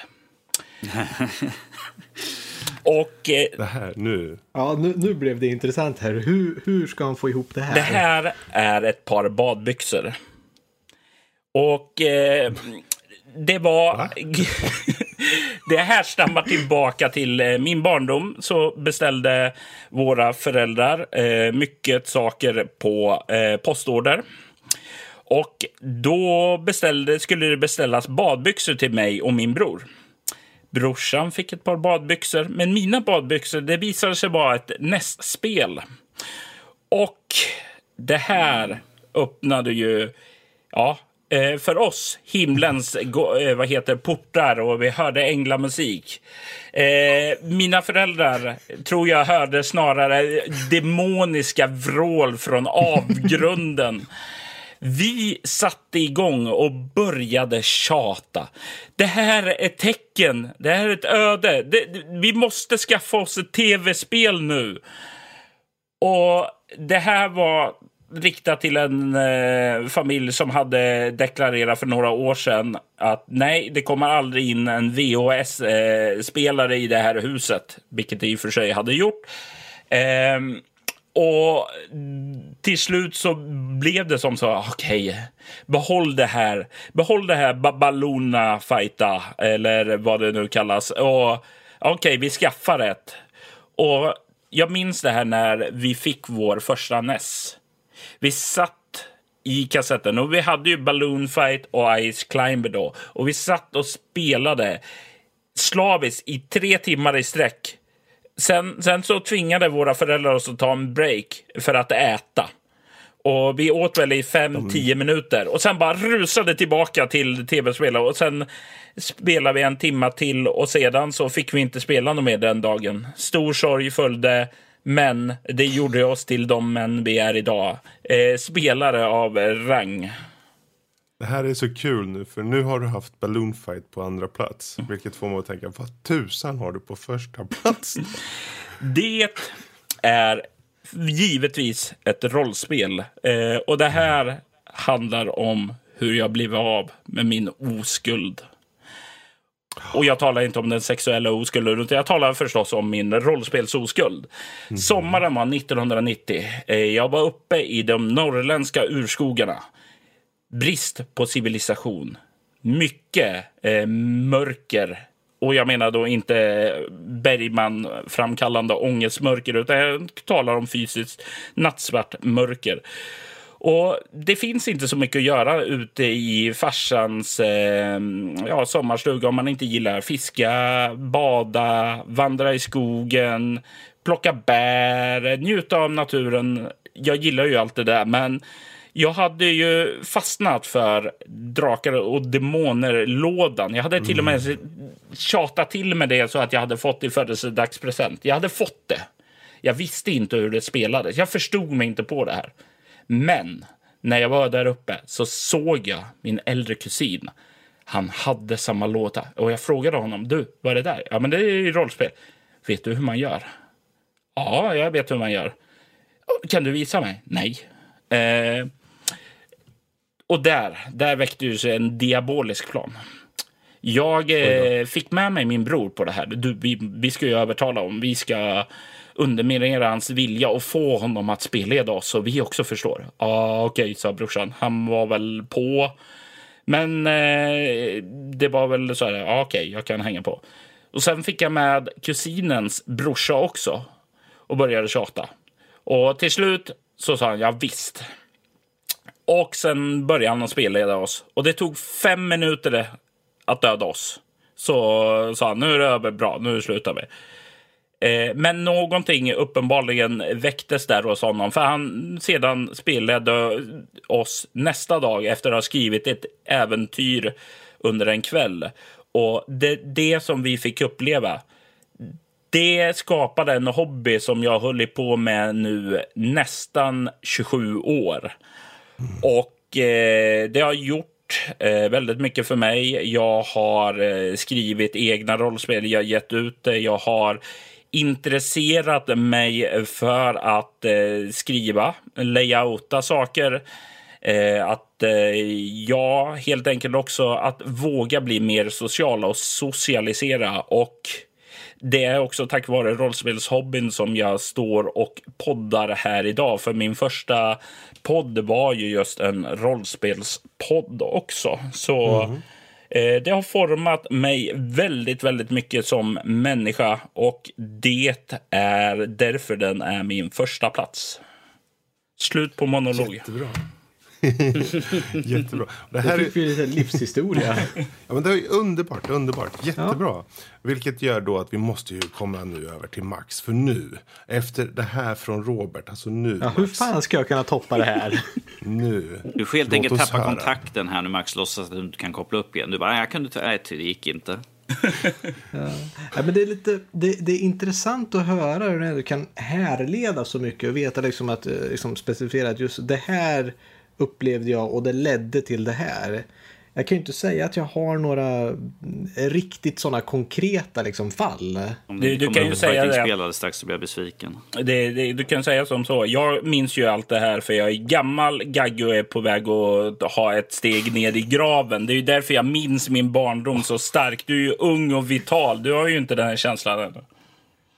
Ja, jag, kan, jag kan ju påpeka några starka saker som, jag haft, som jag vet har haft effekt på mig i alla fall. Mm. Shoot! Eh, och för, för att uh, gå tillbaka till ett bra kvalitetsspel här så Final Fantasy 7 är ju något, det första Final Fantasy-spelet som jag spelade på ett uh, Playstation som jag, som jag fick. Och det är just ett speciellt, en speciell del där som jag tänker på då. Och nu, ska man väl inte säga spoiler där, men det finns en sektion där eh, karaktären Cloud som man spelar som då har eh, tagit på sig för mycket Mako-energi om man säger. Han har blivit, fått en överdos. Och bli, man, är, eh, man tappar bort honom om man säger så får man ta över en annan karaktär. Och just det kommer jag ihåg att vart tog huvudkaraktären vägen? Den här som jag har liksom eh, Eh, som Danny sa tidigare, när man springer runt och man samlar på sig jättemycket saker i den öppna världen. Man har upplevt så mycket, man hade en väldigt stark koppling. Och sen är den personen borta. Och det är ju jättesvårt att liksom eh, få, få grepp om det här. I alla fall i den unga åldern jag var, där jag inte hade eh, jättegod koll på engelskan. Jag hade ett okej okay hum om det. Men jag menar, Eh, spel när de faktiskt började prata och sånt var ju det jag lärde mig engelska från egentligen. Men som sagt, när man tappar bort Cloud från Fantasy 7 och hittar han sen i det här man åker runt i liksom ett flygskepp och springer runt lite överallt och sen så kommer man ner till något runt. Ja, ah, det här stället har jag inte varit på än. Och man går in och sen så... Eh, jag undrar hur man skulle hitta det där. Alltså det är ett under att man hittade de där spelen när man inte hade någon questlog eller visste vad man skulle göra. Men det gjorde ju också att upplevelsen när man väl hittade sakerna var lite starkare ändå. Fast så hade man den tiden att spendera också. Men som sagt, man går in i en by, man, eh, man går och talar med en liten hund och då hör, liksom, eh, hör man två stycken andra gubbar som står och talar med varandra. Så bara, ja, såg han med det där spikiga håret och de där lila grejerna. Att vi, vi hittade honom. Han eh, kunde inte liksom, vi får inget svar ur Han talar bara nonsens. Och då när de springer upp till de här två, bara ursäkta, vem är det ni talar om? Det där låter precis som någon vi letar efter. Och man går in då på ett sjukhus där, och, eller sjukhus, det, det är bara liksom ett par hus. Det är bara jättelitet ställe och de har någon doktor där inne. Eh, och då man liksom, en gardin åker undan och man ser hur han, liksom, Cloud, rullar ut på en, på en, eh, i en rullstol om man säger och sitter där och liksom hänger med huvudet, har liksom ingen, ingen funktion i kroppen egentligen och bara talar nonsens. Det var väldigt kraftigt och även musik i midi-form Mm. har ett fortfarande väldigt så bara liksom jag tänker tillbaka på så blir jag lite, lite emotionell nästan över att oj, vad, vad, har liksom, vad har hänt med den karaktären som jag hade liksom bundit ihop med, som jag hade sprungit med och samlat allt det här. Uh, och jag vill nästan säga att det är sådana saker när man upplever något nästan, nästan något hemskt för att det är lite koppling även till, eh, eh, till anime skulle jag vilja säga. Eh, på den tiden när man inte riktigt visste, då var liksom, ja, tecknat är ju för barn. Visst fanns det vuxnare tecknade liksom, som var lite mer för liksom, vuxna, men eh, anime var ju redan liksom en grej i Japan att det var för unga och för vuxna. Så att när man såg, ah, tecknat, ja men det här ska vi se lite. Och sen så är det något extremt blodigt och liksom som nästan ger liksom en trauma. Man växer upp lite fort mm -hmm. när man får uppleva sånt. Och, ja, jag skulle säga för, för att vara liksom, man, det, det, har en positiv och en negativ del, de här kraftiga impactsen. Det ena är så här, man, jag tror att man växer upp lite mer. Man, eh, liksom, jag har... Det blir lite så här, I've seen some shit. och den andra delen är då när du ska försöka liksom, eh, när du tycker att mm, det finns en japansk term för det när man liksom lever sig in i en karaktär. Eight graders symptom eller något sånt där. Du tror att du är eh, in i spelet för att det är häftigare så. Och det blir nästan lite så när man går till klassen och man, man försöker nästan ta på sig den här mörka personan av att eh, och om ni bara visste vad jag har upplevt och Ni är så glada som springer runt här omkring och oj oj oj, jag, jag har det så mörkt och ni bara, om ni bara visste hur, vad det sakerna jag har sett och upplevt då, då skulle ni få lida allt. Att jag, men jag tar på mig den här eh, liksom, jag tänker inte berätta något för er för att ni, ni, ni kommer aldrig klara av det här. Så att det är både pinsamt och eh, säger att ja, men visst, man växte upp lite mer och man blev lite mognare, men man blev också lite fånig. Mm. Men eh, det tror jag det ska man nästan vara i, i, i den åldern. Det bästa av, av alla världar. ja. Vi ska se, vad har vi mer? Jag tror inte jag kan säga, jag började tänka om det var något som ledde till att jag började med musik, men jag tror inte har någonting med spel och film att göra. Skyller på din bror. Mm. Ja, ja, viss del. Det var nog mer att jag bestämde mig för en dag att jag ska börja spela piano för det är häftigt.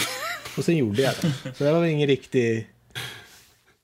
Ja, jag vet inte vad som ja, triggade det. Men... Ja, men det är väl bra. Ja, jag, jag lämnar det där. Bör, börjar inte alla eh, som är musiker med en djup önskan om att vilja få ligga? Det är ju vad jag har fått höra. Eh... Var det så, Max? För min del så var det faktiskt mer att, ja men vad coolt det skulle, det är väl möjligt att det på något sätt eh, är kopplat till det. För om man tänker ändå liksom, ja, att eh, eh, ja, men det, det, skulle vara häftigt om, om jag såg mig själv, liksom, om jag spelar piano, det är min grej. Då kanske andra liksom skulle ta mer uppmärksamhet och det skulle möjligtvis kunna leda till det. Så jag kan väl inte helt utesluta möjligheten. Mm. Men, Ja, det var, ja. Det, var, det var nog mer för mig. Jag tror inte jag har... Ja, som sagt, det är svårt att härleda ja, saker direkt från svårt. spel eller film. Det är svårt. Um, då så. Men uh, jag vet inte. Jag sa ju Blade Runner där. Jag vet inte om jag... Ska, ska jag dra några också? Eller ska vi... Fredrik, kör hårt. Mm, ja. Uh, det är så intressant nu, Robertson. Ja, men jag som är lite äldre. Jag tänkte precis samma sak så här att ja, 90-talet där, 1990, 1991. Gud vad du är gammal. Ja, runt 94. Om vi ska, jag går eh, indirekt på spel nu, men jag hade en kompis när jag gick i mellanstadiet som uh, vi var väldigt så här, bästa kompisar och så. Och jag fick uh, en vacker dag komma hem. Du vet man åkte hem och lekte med polare och så. Mm. Då hade han fått en, en spelmaskin. Och då tänkte jag, vad kul, har du fått en uh, Nintendo eller vad är Super Nintendo? För det var runt 93 där, så jag tänkte om det var 94 någonstans. Nej, det var en Amiga 500. Och på Amiga 500 så spelade han uh, allt möjligt. Men såklart Civilization och Superfrog hette något spel. Och det var en hel drös olika spel som hade väldigt, väldigt, väldigt bra ljud och bild och framförallt känslan. Man kör en takt 2 som den här joysticken hette när man kör. Um, självklart har jag varit med om spel tidigare. Vi hade haft en ZX Spectrum, jag hade kontakt med Commodore 64 och allt det här standard. Men med det, just hur jag kom över till honom. Vi satte oss ner och körde Grand Prix där man turades om och köra en bana på x antal varv. Och medan du körde själv då körde datorn din bil i bakgrunden utifrån hur bra du hade kört. Det här var alltså väldigt tidigt. Redan då var det, tyckte jag, en väldigt bra liksom, dels co-op-upplevelse men också att den hade faktiskt en AI inom situationstecken. Och det var en stor punkt för mig. För när jag väl fick testa på det här så wow, kan spelen vara så bra? Jag hade ju kört lite så jag hade kört Ice Hockey på Nintendo och sånt. Men det har aldrig varit något spel som verkligen hade varit så för mig eh, djupt på, på det här sättet. Liksom. Så det blev ju såklart att jag skaffade en Amiga 500 och the rest is history. Så det är ju en punkt. En annan punkt, eh, också vad gäller spel. S samma kompis. um, jag, han flyttade. Jag, jag, vill veta, jag vill veta vem det är så jag kan skylla på den. Det är ditt fel. Rickard Lundahl heter han. Han ah, okay. bor i Stockholm nu. Ah, okay. Men du har faktiskt träffat honom en gång. Det har jag, nu när jag tänker efter. Det har jag säkert gjort. Ja, eh, hur som helst. Eh, jag kom över till han en gång. Han hade flyttat till en ny plats. Då hade han skaffat en sån här så kallad PC, tror jag det kallas. Och på den PCn så var det första spelet jag fick lira ett litet spel som heter SimCity 2000. Och ja, jag var ju tvungen att ha en PC. Det här, det här, var, ju, alltså det här var ju underbart det här spelet. Det var ju, jag kunde verkligen bygga precis som jag ville kände jag som när jag satt där. Och hörde bilarna susade ner och det tutade och man förstörde byggnader, folk flyttade ut och man kunde döpa hus och allt möjligt. Jag tyckte det var underbart. Så på den vägen, utifrån att jag såg SimCity 2000 så skaffade jag en PC. Ah, Godzilla. Mm. Godzilla. Så det, det, är väl två så snabba impacts. Uh, och sen om man ska kolla på film. Uh, nu sa ju Blade Runner så den är klar. Men 93 så hade ju alla skolor uh, fått för sig att det här med att vi ska visa film om andra världskriget och ah, Jag vet exakt vad du tänker säga. Så då var det ju Schindler's list som visades. Mm. Och nu vet ju hur kids kan vara. Det här var ju runt 93 så då var man väl 14 någonting. Mm. Och eh, ja, vad fan en film, vad fan betyder det? det vad fan, du vet, tuffa kids som tror de är någonting. Och sen ser man den här filmen. Och förstår att det här har hänt på riktigt. Och just hur kraftfull den var påverkar verkligen ut i fingerspetsarna på att tänka efter om medmänniskor, om världen i, rent generellt, om hur man lever som, som person. Och, och framförallt också just det cinematiska. Där fick jag upp ögonen betydligt mer för hur man tar sig an film. För de filmar ju den här filmen i svartvitt. Men hade en punkt i filmen som var i färg. En liten flicka som var i rött. Och där väckte jag också intressen i hur gör man film? Och hur kan man presentera film och få fram punkter i film som liksom, jag vill pinpointa det här liksom, för tittaren. Så det var många saker som verkligen väck, väcktes till liv där för min del. Så där har vi tre exempel. Så räcker det.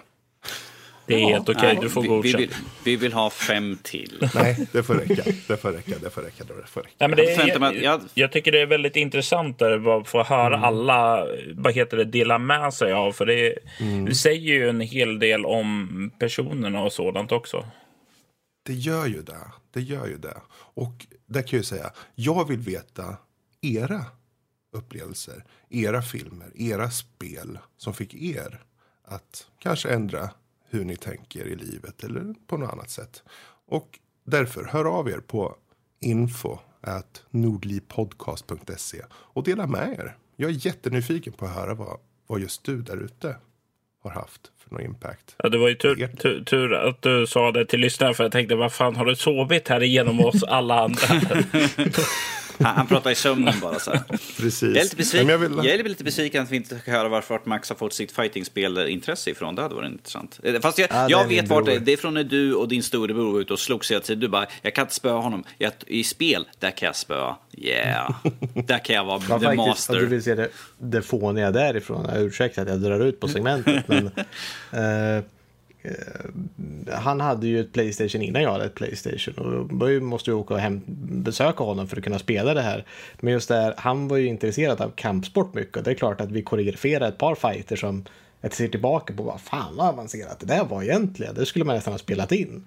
Men det kunde också hamnat på ett cringe compilation på YouTube så det är väl tur att vi inte gjorde det. Men jag vet även, det, liksom, vi kunde gjort det där, jag fick för liksom, idén att ja, men kan vi inte slåss i eh, på, på, när vi koreograferar liksom låtsas slåss kan vi inte göra det fast ja, men du får bara välja, du får välja en karaktär från typ tecken eller Street Fighter då och sen så ska du vara den karaktären när du slåss och du får bara slåss med dens move. Och man lär sig väldigt fort hur konstigt det är att försöka göra det för det funkar inte i verkligheten. Att, att de inte liksom, ja, varför kan jag inte göra den här bakåt liksom flippen och liksom volten och summer assault och det, det gick inget bra kan jag säga. Underbart. Ja, ja. Vi får helt enkelt fortsätta med diskussionen efter eh, avsnittet. Och eh, som sagt, hör av er. Vi vill höra era. Eh, hur ni har blivit påverkade. Men med det sagt. Vi stänger igen påsen för det här lilla ämnet och går vidare till övriga nördämnen. Och eh, jag tycker vi faktiskt slänger över ordet till Robert här nu. För det här med Gothcon. Mm. Vad är det? Vad är det för Gothcon är ett spel, roll och brädspelskonvent som hålls varje år under påsken. Och eh, i år så var det eh, det 40 jo, 41 eh, året som det wow. arrangerades. Och eh, jag tror det var mitt 14 eller 13. Jag, det, det börjar mm. bli så många nu så jag har inte det i huvudet. Eh, gammal och gaggig som sagt var. tror jag är ett år äldre än dig, eh, men... ja. eh, och det här är, eh, vad heter det, crème de la crème för alla rollspelstillverkare. det är här man vill vara för att eh, släppa sina grejer, arrangera sina spel, mingla med alla eh, rollspelare där. Och eh, jag eh, är inget undantag. Eh, jag har ett rollspel just nu som heter Leviathan och jag släppte min, eh, även en ny bok, en äventyrssamling som heter Under ytan där på själva konventet.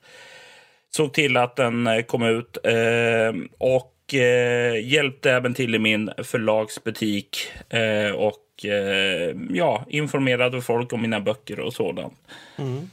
Eh, men det pågår ju massor med olika aktiviteter här på eh, vad heter det, konventet. Det, det finns väldigt många olika spelbutiker eh, som säljer olika rollspel, brädspel, figurspel, eh, kortspel och eh, massor med ja, helt random saker som ligger i realådan. Så man kan liksom fynda det ena konstigare än det andra.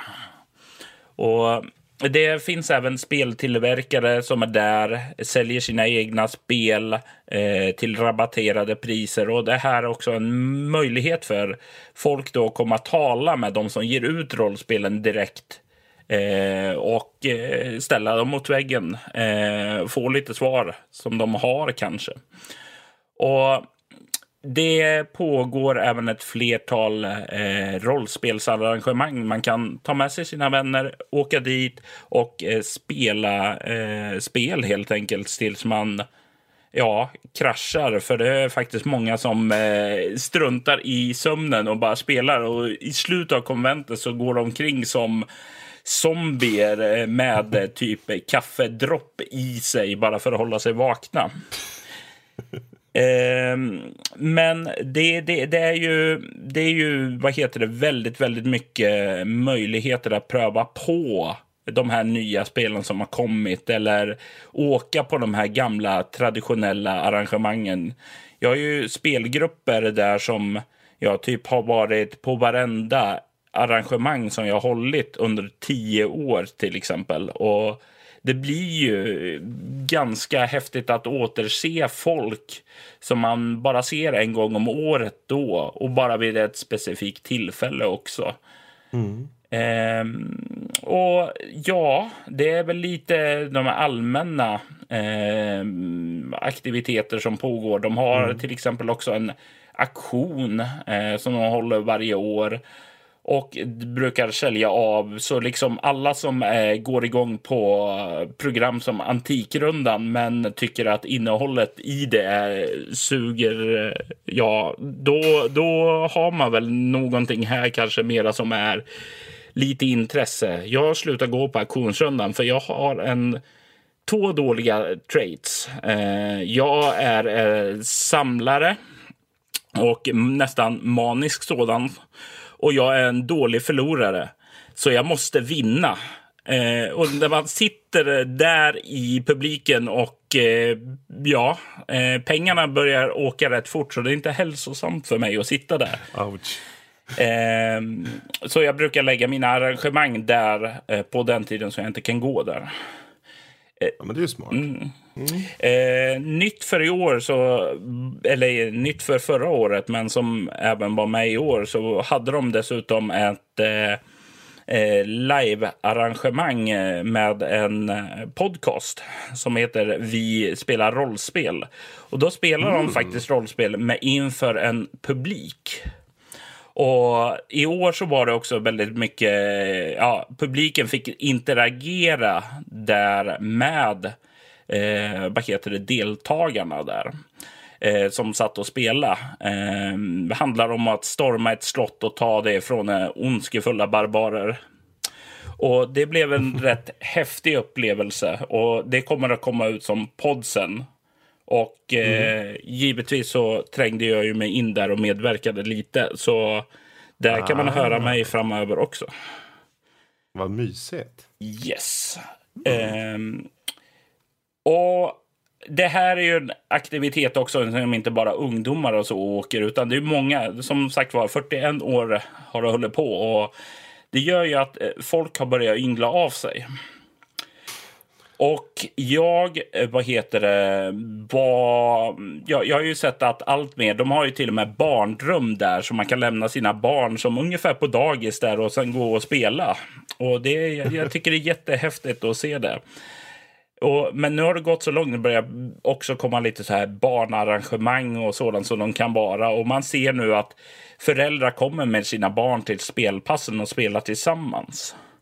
Och det, jag, jag, tycker det är helt fantastiskt att se mm. vad heter det, två generationer komma och göra saker tillsammans. Eh, och det är mm. någonting väldigt vackert och fantastiskt fint över det. Mm, jag kan tänka mig att det är en väldigt, att det måste vara en väldigt trevlig stämning. Man kan känna sig hemma där. För jag, eh, när man tänker på eh, liksom, gamers nu för tiden har ju blivit ganska vanligt eller mainstream. Mm. Men rollspel har inte riktigt nått upp till den nivån än. Så att det är väl fortfarande väldigt att man, man är lite nischad ändå även om det är ganska många.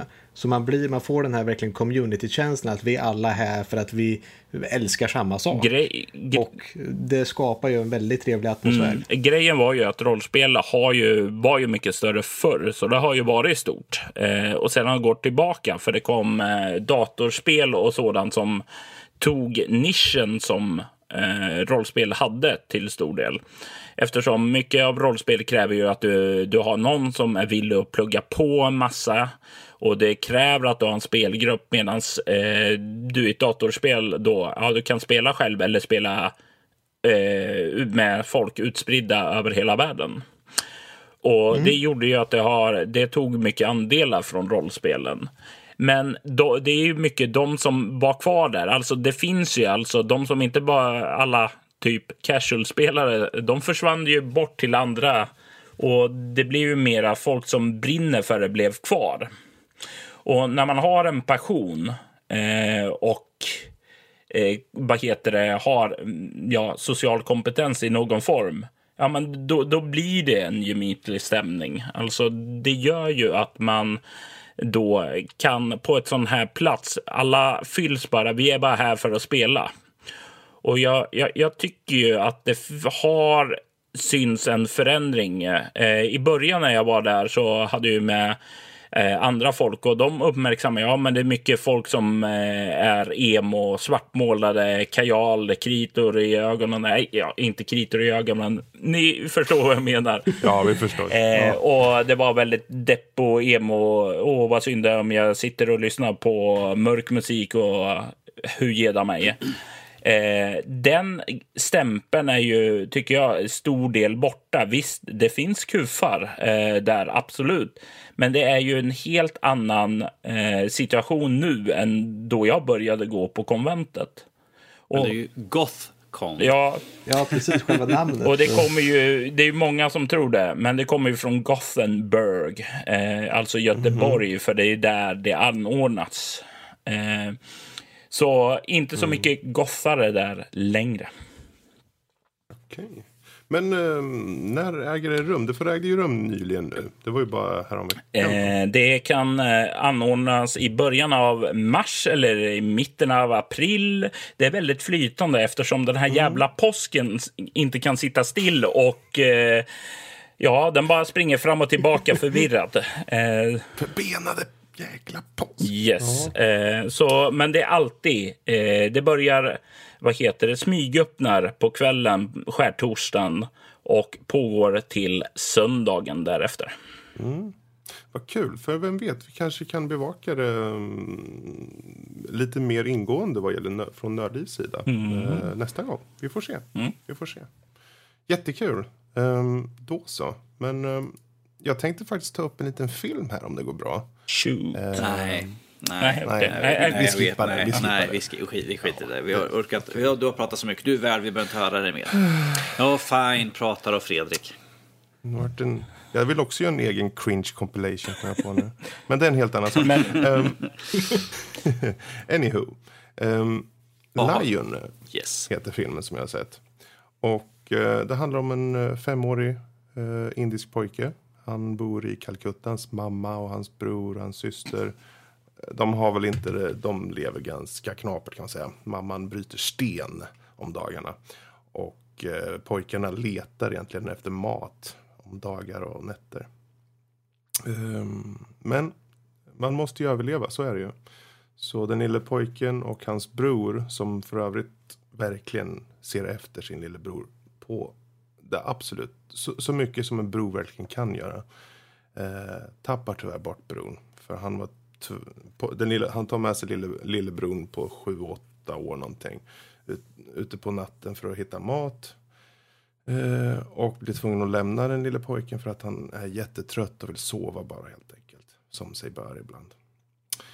Eh, och säger till den lille bron, Saru som han heter, att du får vänta här på eh, tågstation på en så här bänk. Så kommer jag sen. Men han kommer inte, han kommer inte, utan eh, den lille pojken vaknar upp, tittar sig omkring, ropar efter bron och tyvärr så kommer han in på ett tåg som visar sig vara ett obemannat tåg som, alltså ett sånt där tåg som ska eh, helt enkelt göras av med. Eh, det ska åka till en slutstation där det ska helt enkelt ja, skrotas kan man säga. Tyvärr är det ju på andra sidan av Indien som den gör det. Så han sitter fast på det här tåget genom hela landet. Och vaknar upp eh, ganska skrämd. Och eh, helt enkelt förlorar sin familj kan man säga. Han förlorar sin familj och försöker hitta tillbaka. Han hamnar på barnhem. Och efter många om och men så blir han adopterad och flyttar till Australien.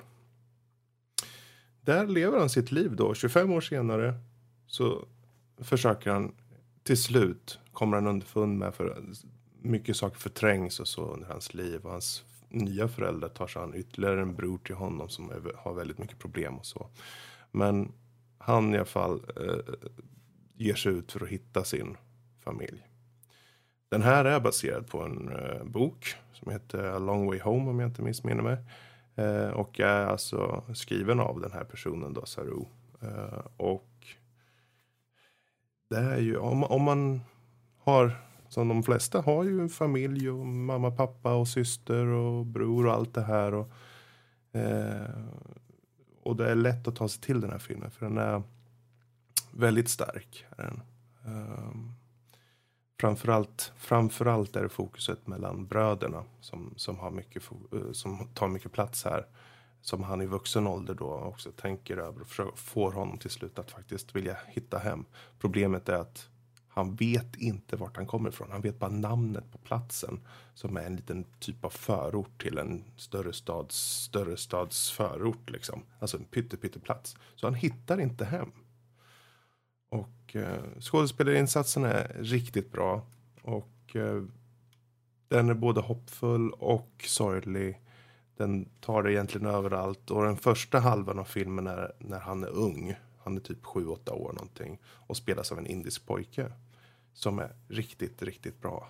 Och han, när han är vuxen, spelas av eh, en ganska känd, jag tror han var med i den här, eh, vad heter den där, eh, Million, Slumdog Millionaire. Millionaire.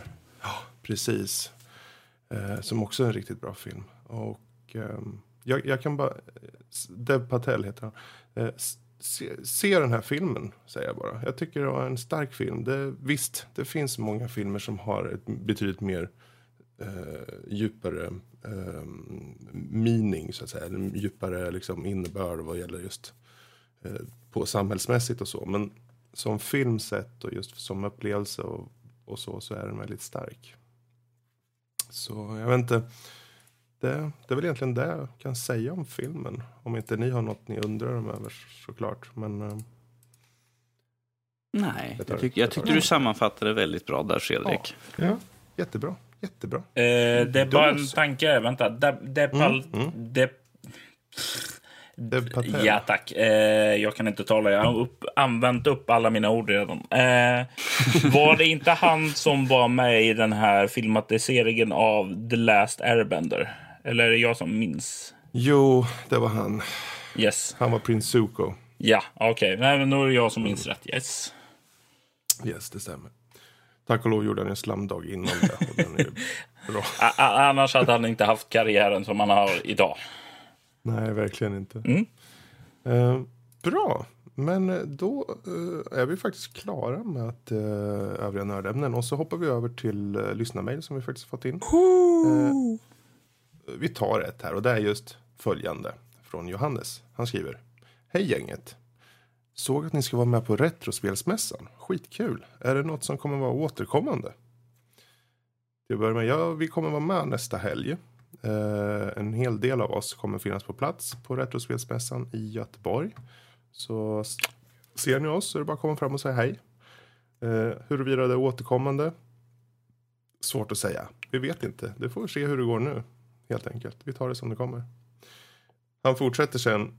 Jag ville passa på att höra efter. Finns det några klassiska spel som ni hoppas se eller kanske till och med köpa? Eh, jag hoppas kunna hinna komma dit. Kanske vi ses, vore skitroligt. Eh, med vänliga hälsningar Johannes. Ja, det är väl bara av oss här så är det ju du Max och jag som ska dit. Eh, jag vet inte om Mhm. du har ens tänkt på att kolla efter spel. Alltså om, om jag hittar, jag menar, visst man har ju de här klassiska spelen som man spelade när man var mindre. Om jag hittar, eh, för att jag vet inte vart, jag har ju ett gammalt NES. Mm. Är det så att man möjligtvis ser ett eh, Battle of Olympus så är det möjligt att, Oh, bra spel. att, att jag plockar hem den. För att det är ett sånt där spel som jag vet har haft.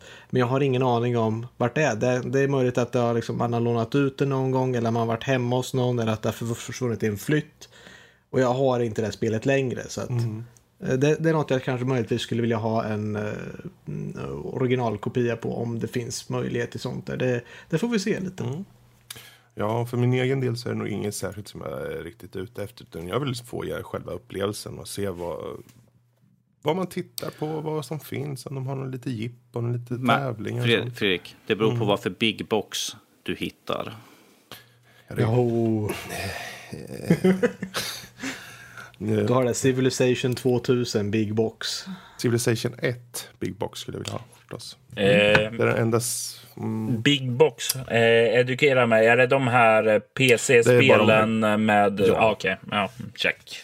det, På den gamla goa tiden när det kom stora lådor med spel. istället för en manualer, tjocka som- De, de som jag var så jävla dumma att slänga iväg eh, en gång i tiden. Fan vad jag ångrar det nu. Gå ut mig själv. Ja, oh well. det är lätt att vara efterklok. Så är det. yes. Ehm, men ja, annars är det nog ingenting. Vi får se. Ja, Ja, jag, får se. jag hade inte tänkt Diablo på det egentligen förrän du frågan. Vad bra, men det, det får bli det mejlet helt enkelt för den här gången. Och som sagt, vi kommer ju alltså vara på Retrospelsmässan nästa helg. Eh, vilket eh, är, vad, vad är det för något datum då? Vi kommer vara där på... 29. lörd- Ja, den 29 är det ju Yes. då. Eh, och eh, förmodligen en ganska lång stund där på dagen Ska vi säga vilka som kommer? Eh, De som är satta i nuläget av Nördliv är ju jag, Fredrik då och Max och Lotta och även Louise. Och eh, jag tror också Sara kommer dyka upp. Så där. Mm, och hon, hon bor ju i närheten så att det är möjligt att hon Mm. kommer dit. Så där får ni jättegärna komma fram och säga hej som sagt. Ehm, Max kan skriva sin, sin eh, signatur om det skulle vara så. Jag får träna extra hårt. Jag, jag skaffar en stämpel. Alltså om, om du, om någon kommer fråga om din autograf då, då ger jag dig min autograf. Den som är så värdefull. Wow, nu, jag vet inte hur många som himlar med ögonen nu när vi sa det där. Men, Jag gör det och eh, frenetiskt här på, från min sida just nu. Så här. Så, så. Men, men. Där har vi det i alla fall. Ehm, är det så att ni vill få tag på oss på vår ordinarie sätt så är det ju som sagt via mejlen bäst. Uh, info nordlivpodcast.se. Men eh, Twitter och Facebook är ju också såklart jättebra vägar att gå. Röksignaler all är lite sämre. Ja, fast de får ju testa. Men jag kan inte lova att det blir något svar direkt. Yes. Danny, du kan väl ställa dig på balkongen och kolla mot horisonten. Ja, ja, det är lugnt. Jag, jag, kirar där. Ja, men kolla i alla fall på hemsidan vet jag, på www.nordlivpodcast.se alternativt nördliv.se. Eh, Så finner ni alla info, all info och länkar och allt det där. där. Eh, Och eh, ja, det är väl inte så mycket mer än så va? Nej. Eh, Är det så att ni vill ha, vi, vi, självklart vore det bra om ni går in på iTunes och kanske eh, lämnar ett liten, lite betyg och en kommentar om så önskas. Det hjälper oss såklart. Och eh, ja, that's it. Det får räcka. Yes, indeed. Men eh, då från oss alla till er alla en riktigt god jul tänkte jag säga. Men det är det inte. Det var påsknyss. Utan, eh, glad påsk. Mm. Ni får säga hej då. Farväl. Så, då går vi och gör en liten egen cringe compilation nu. Så blir det jättebra. Hej då!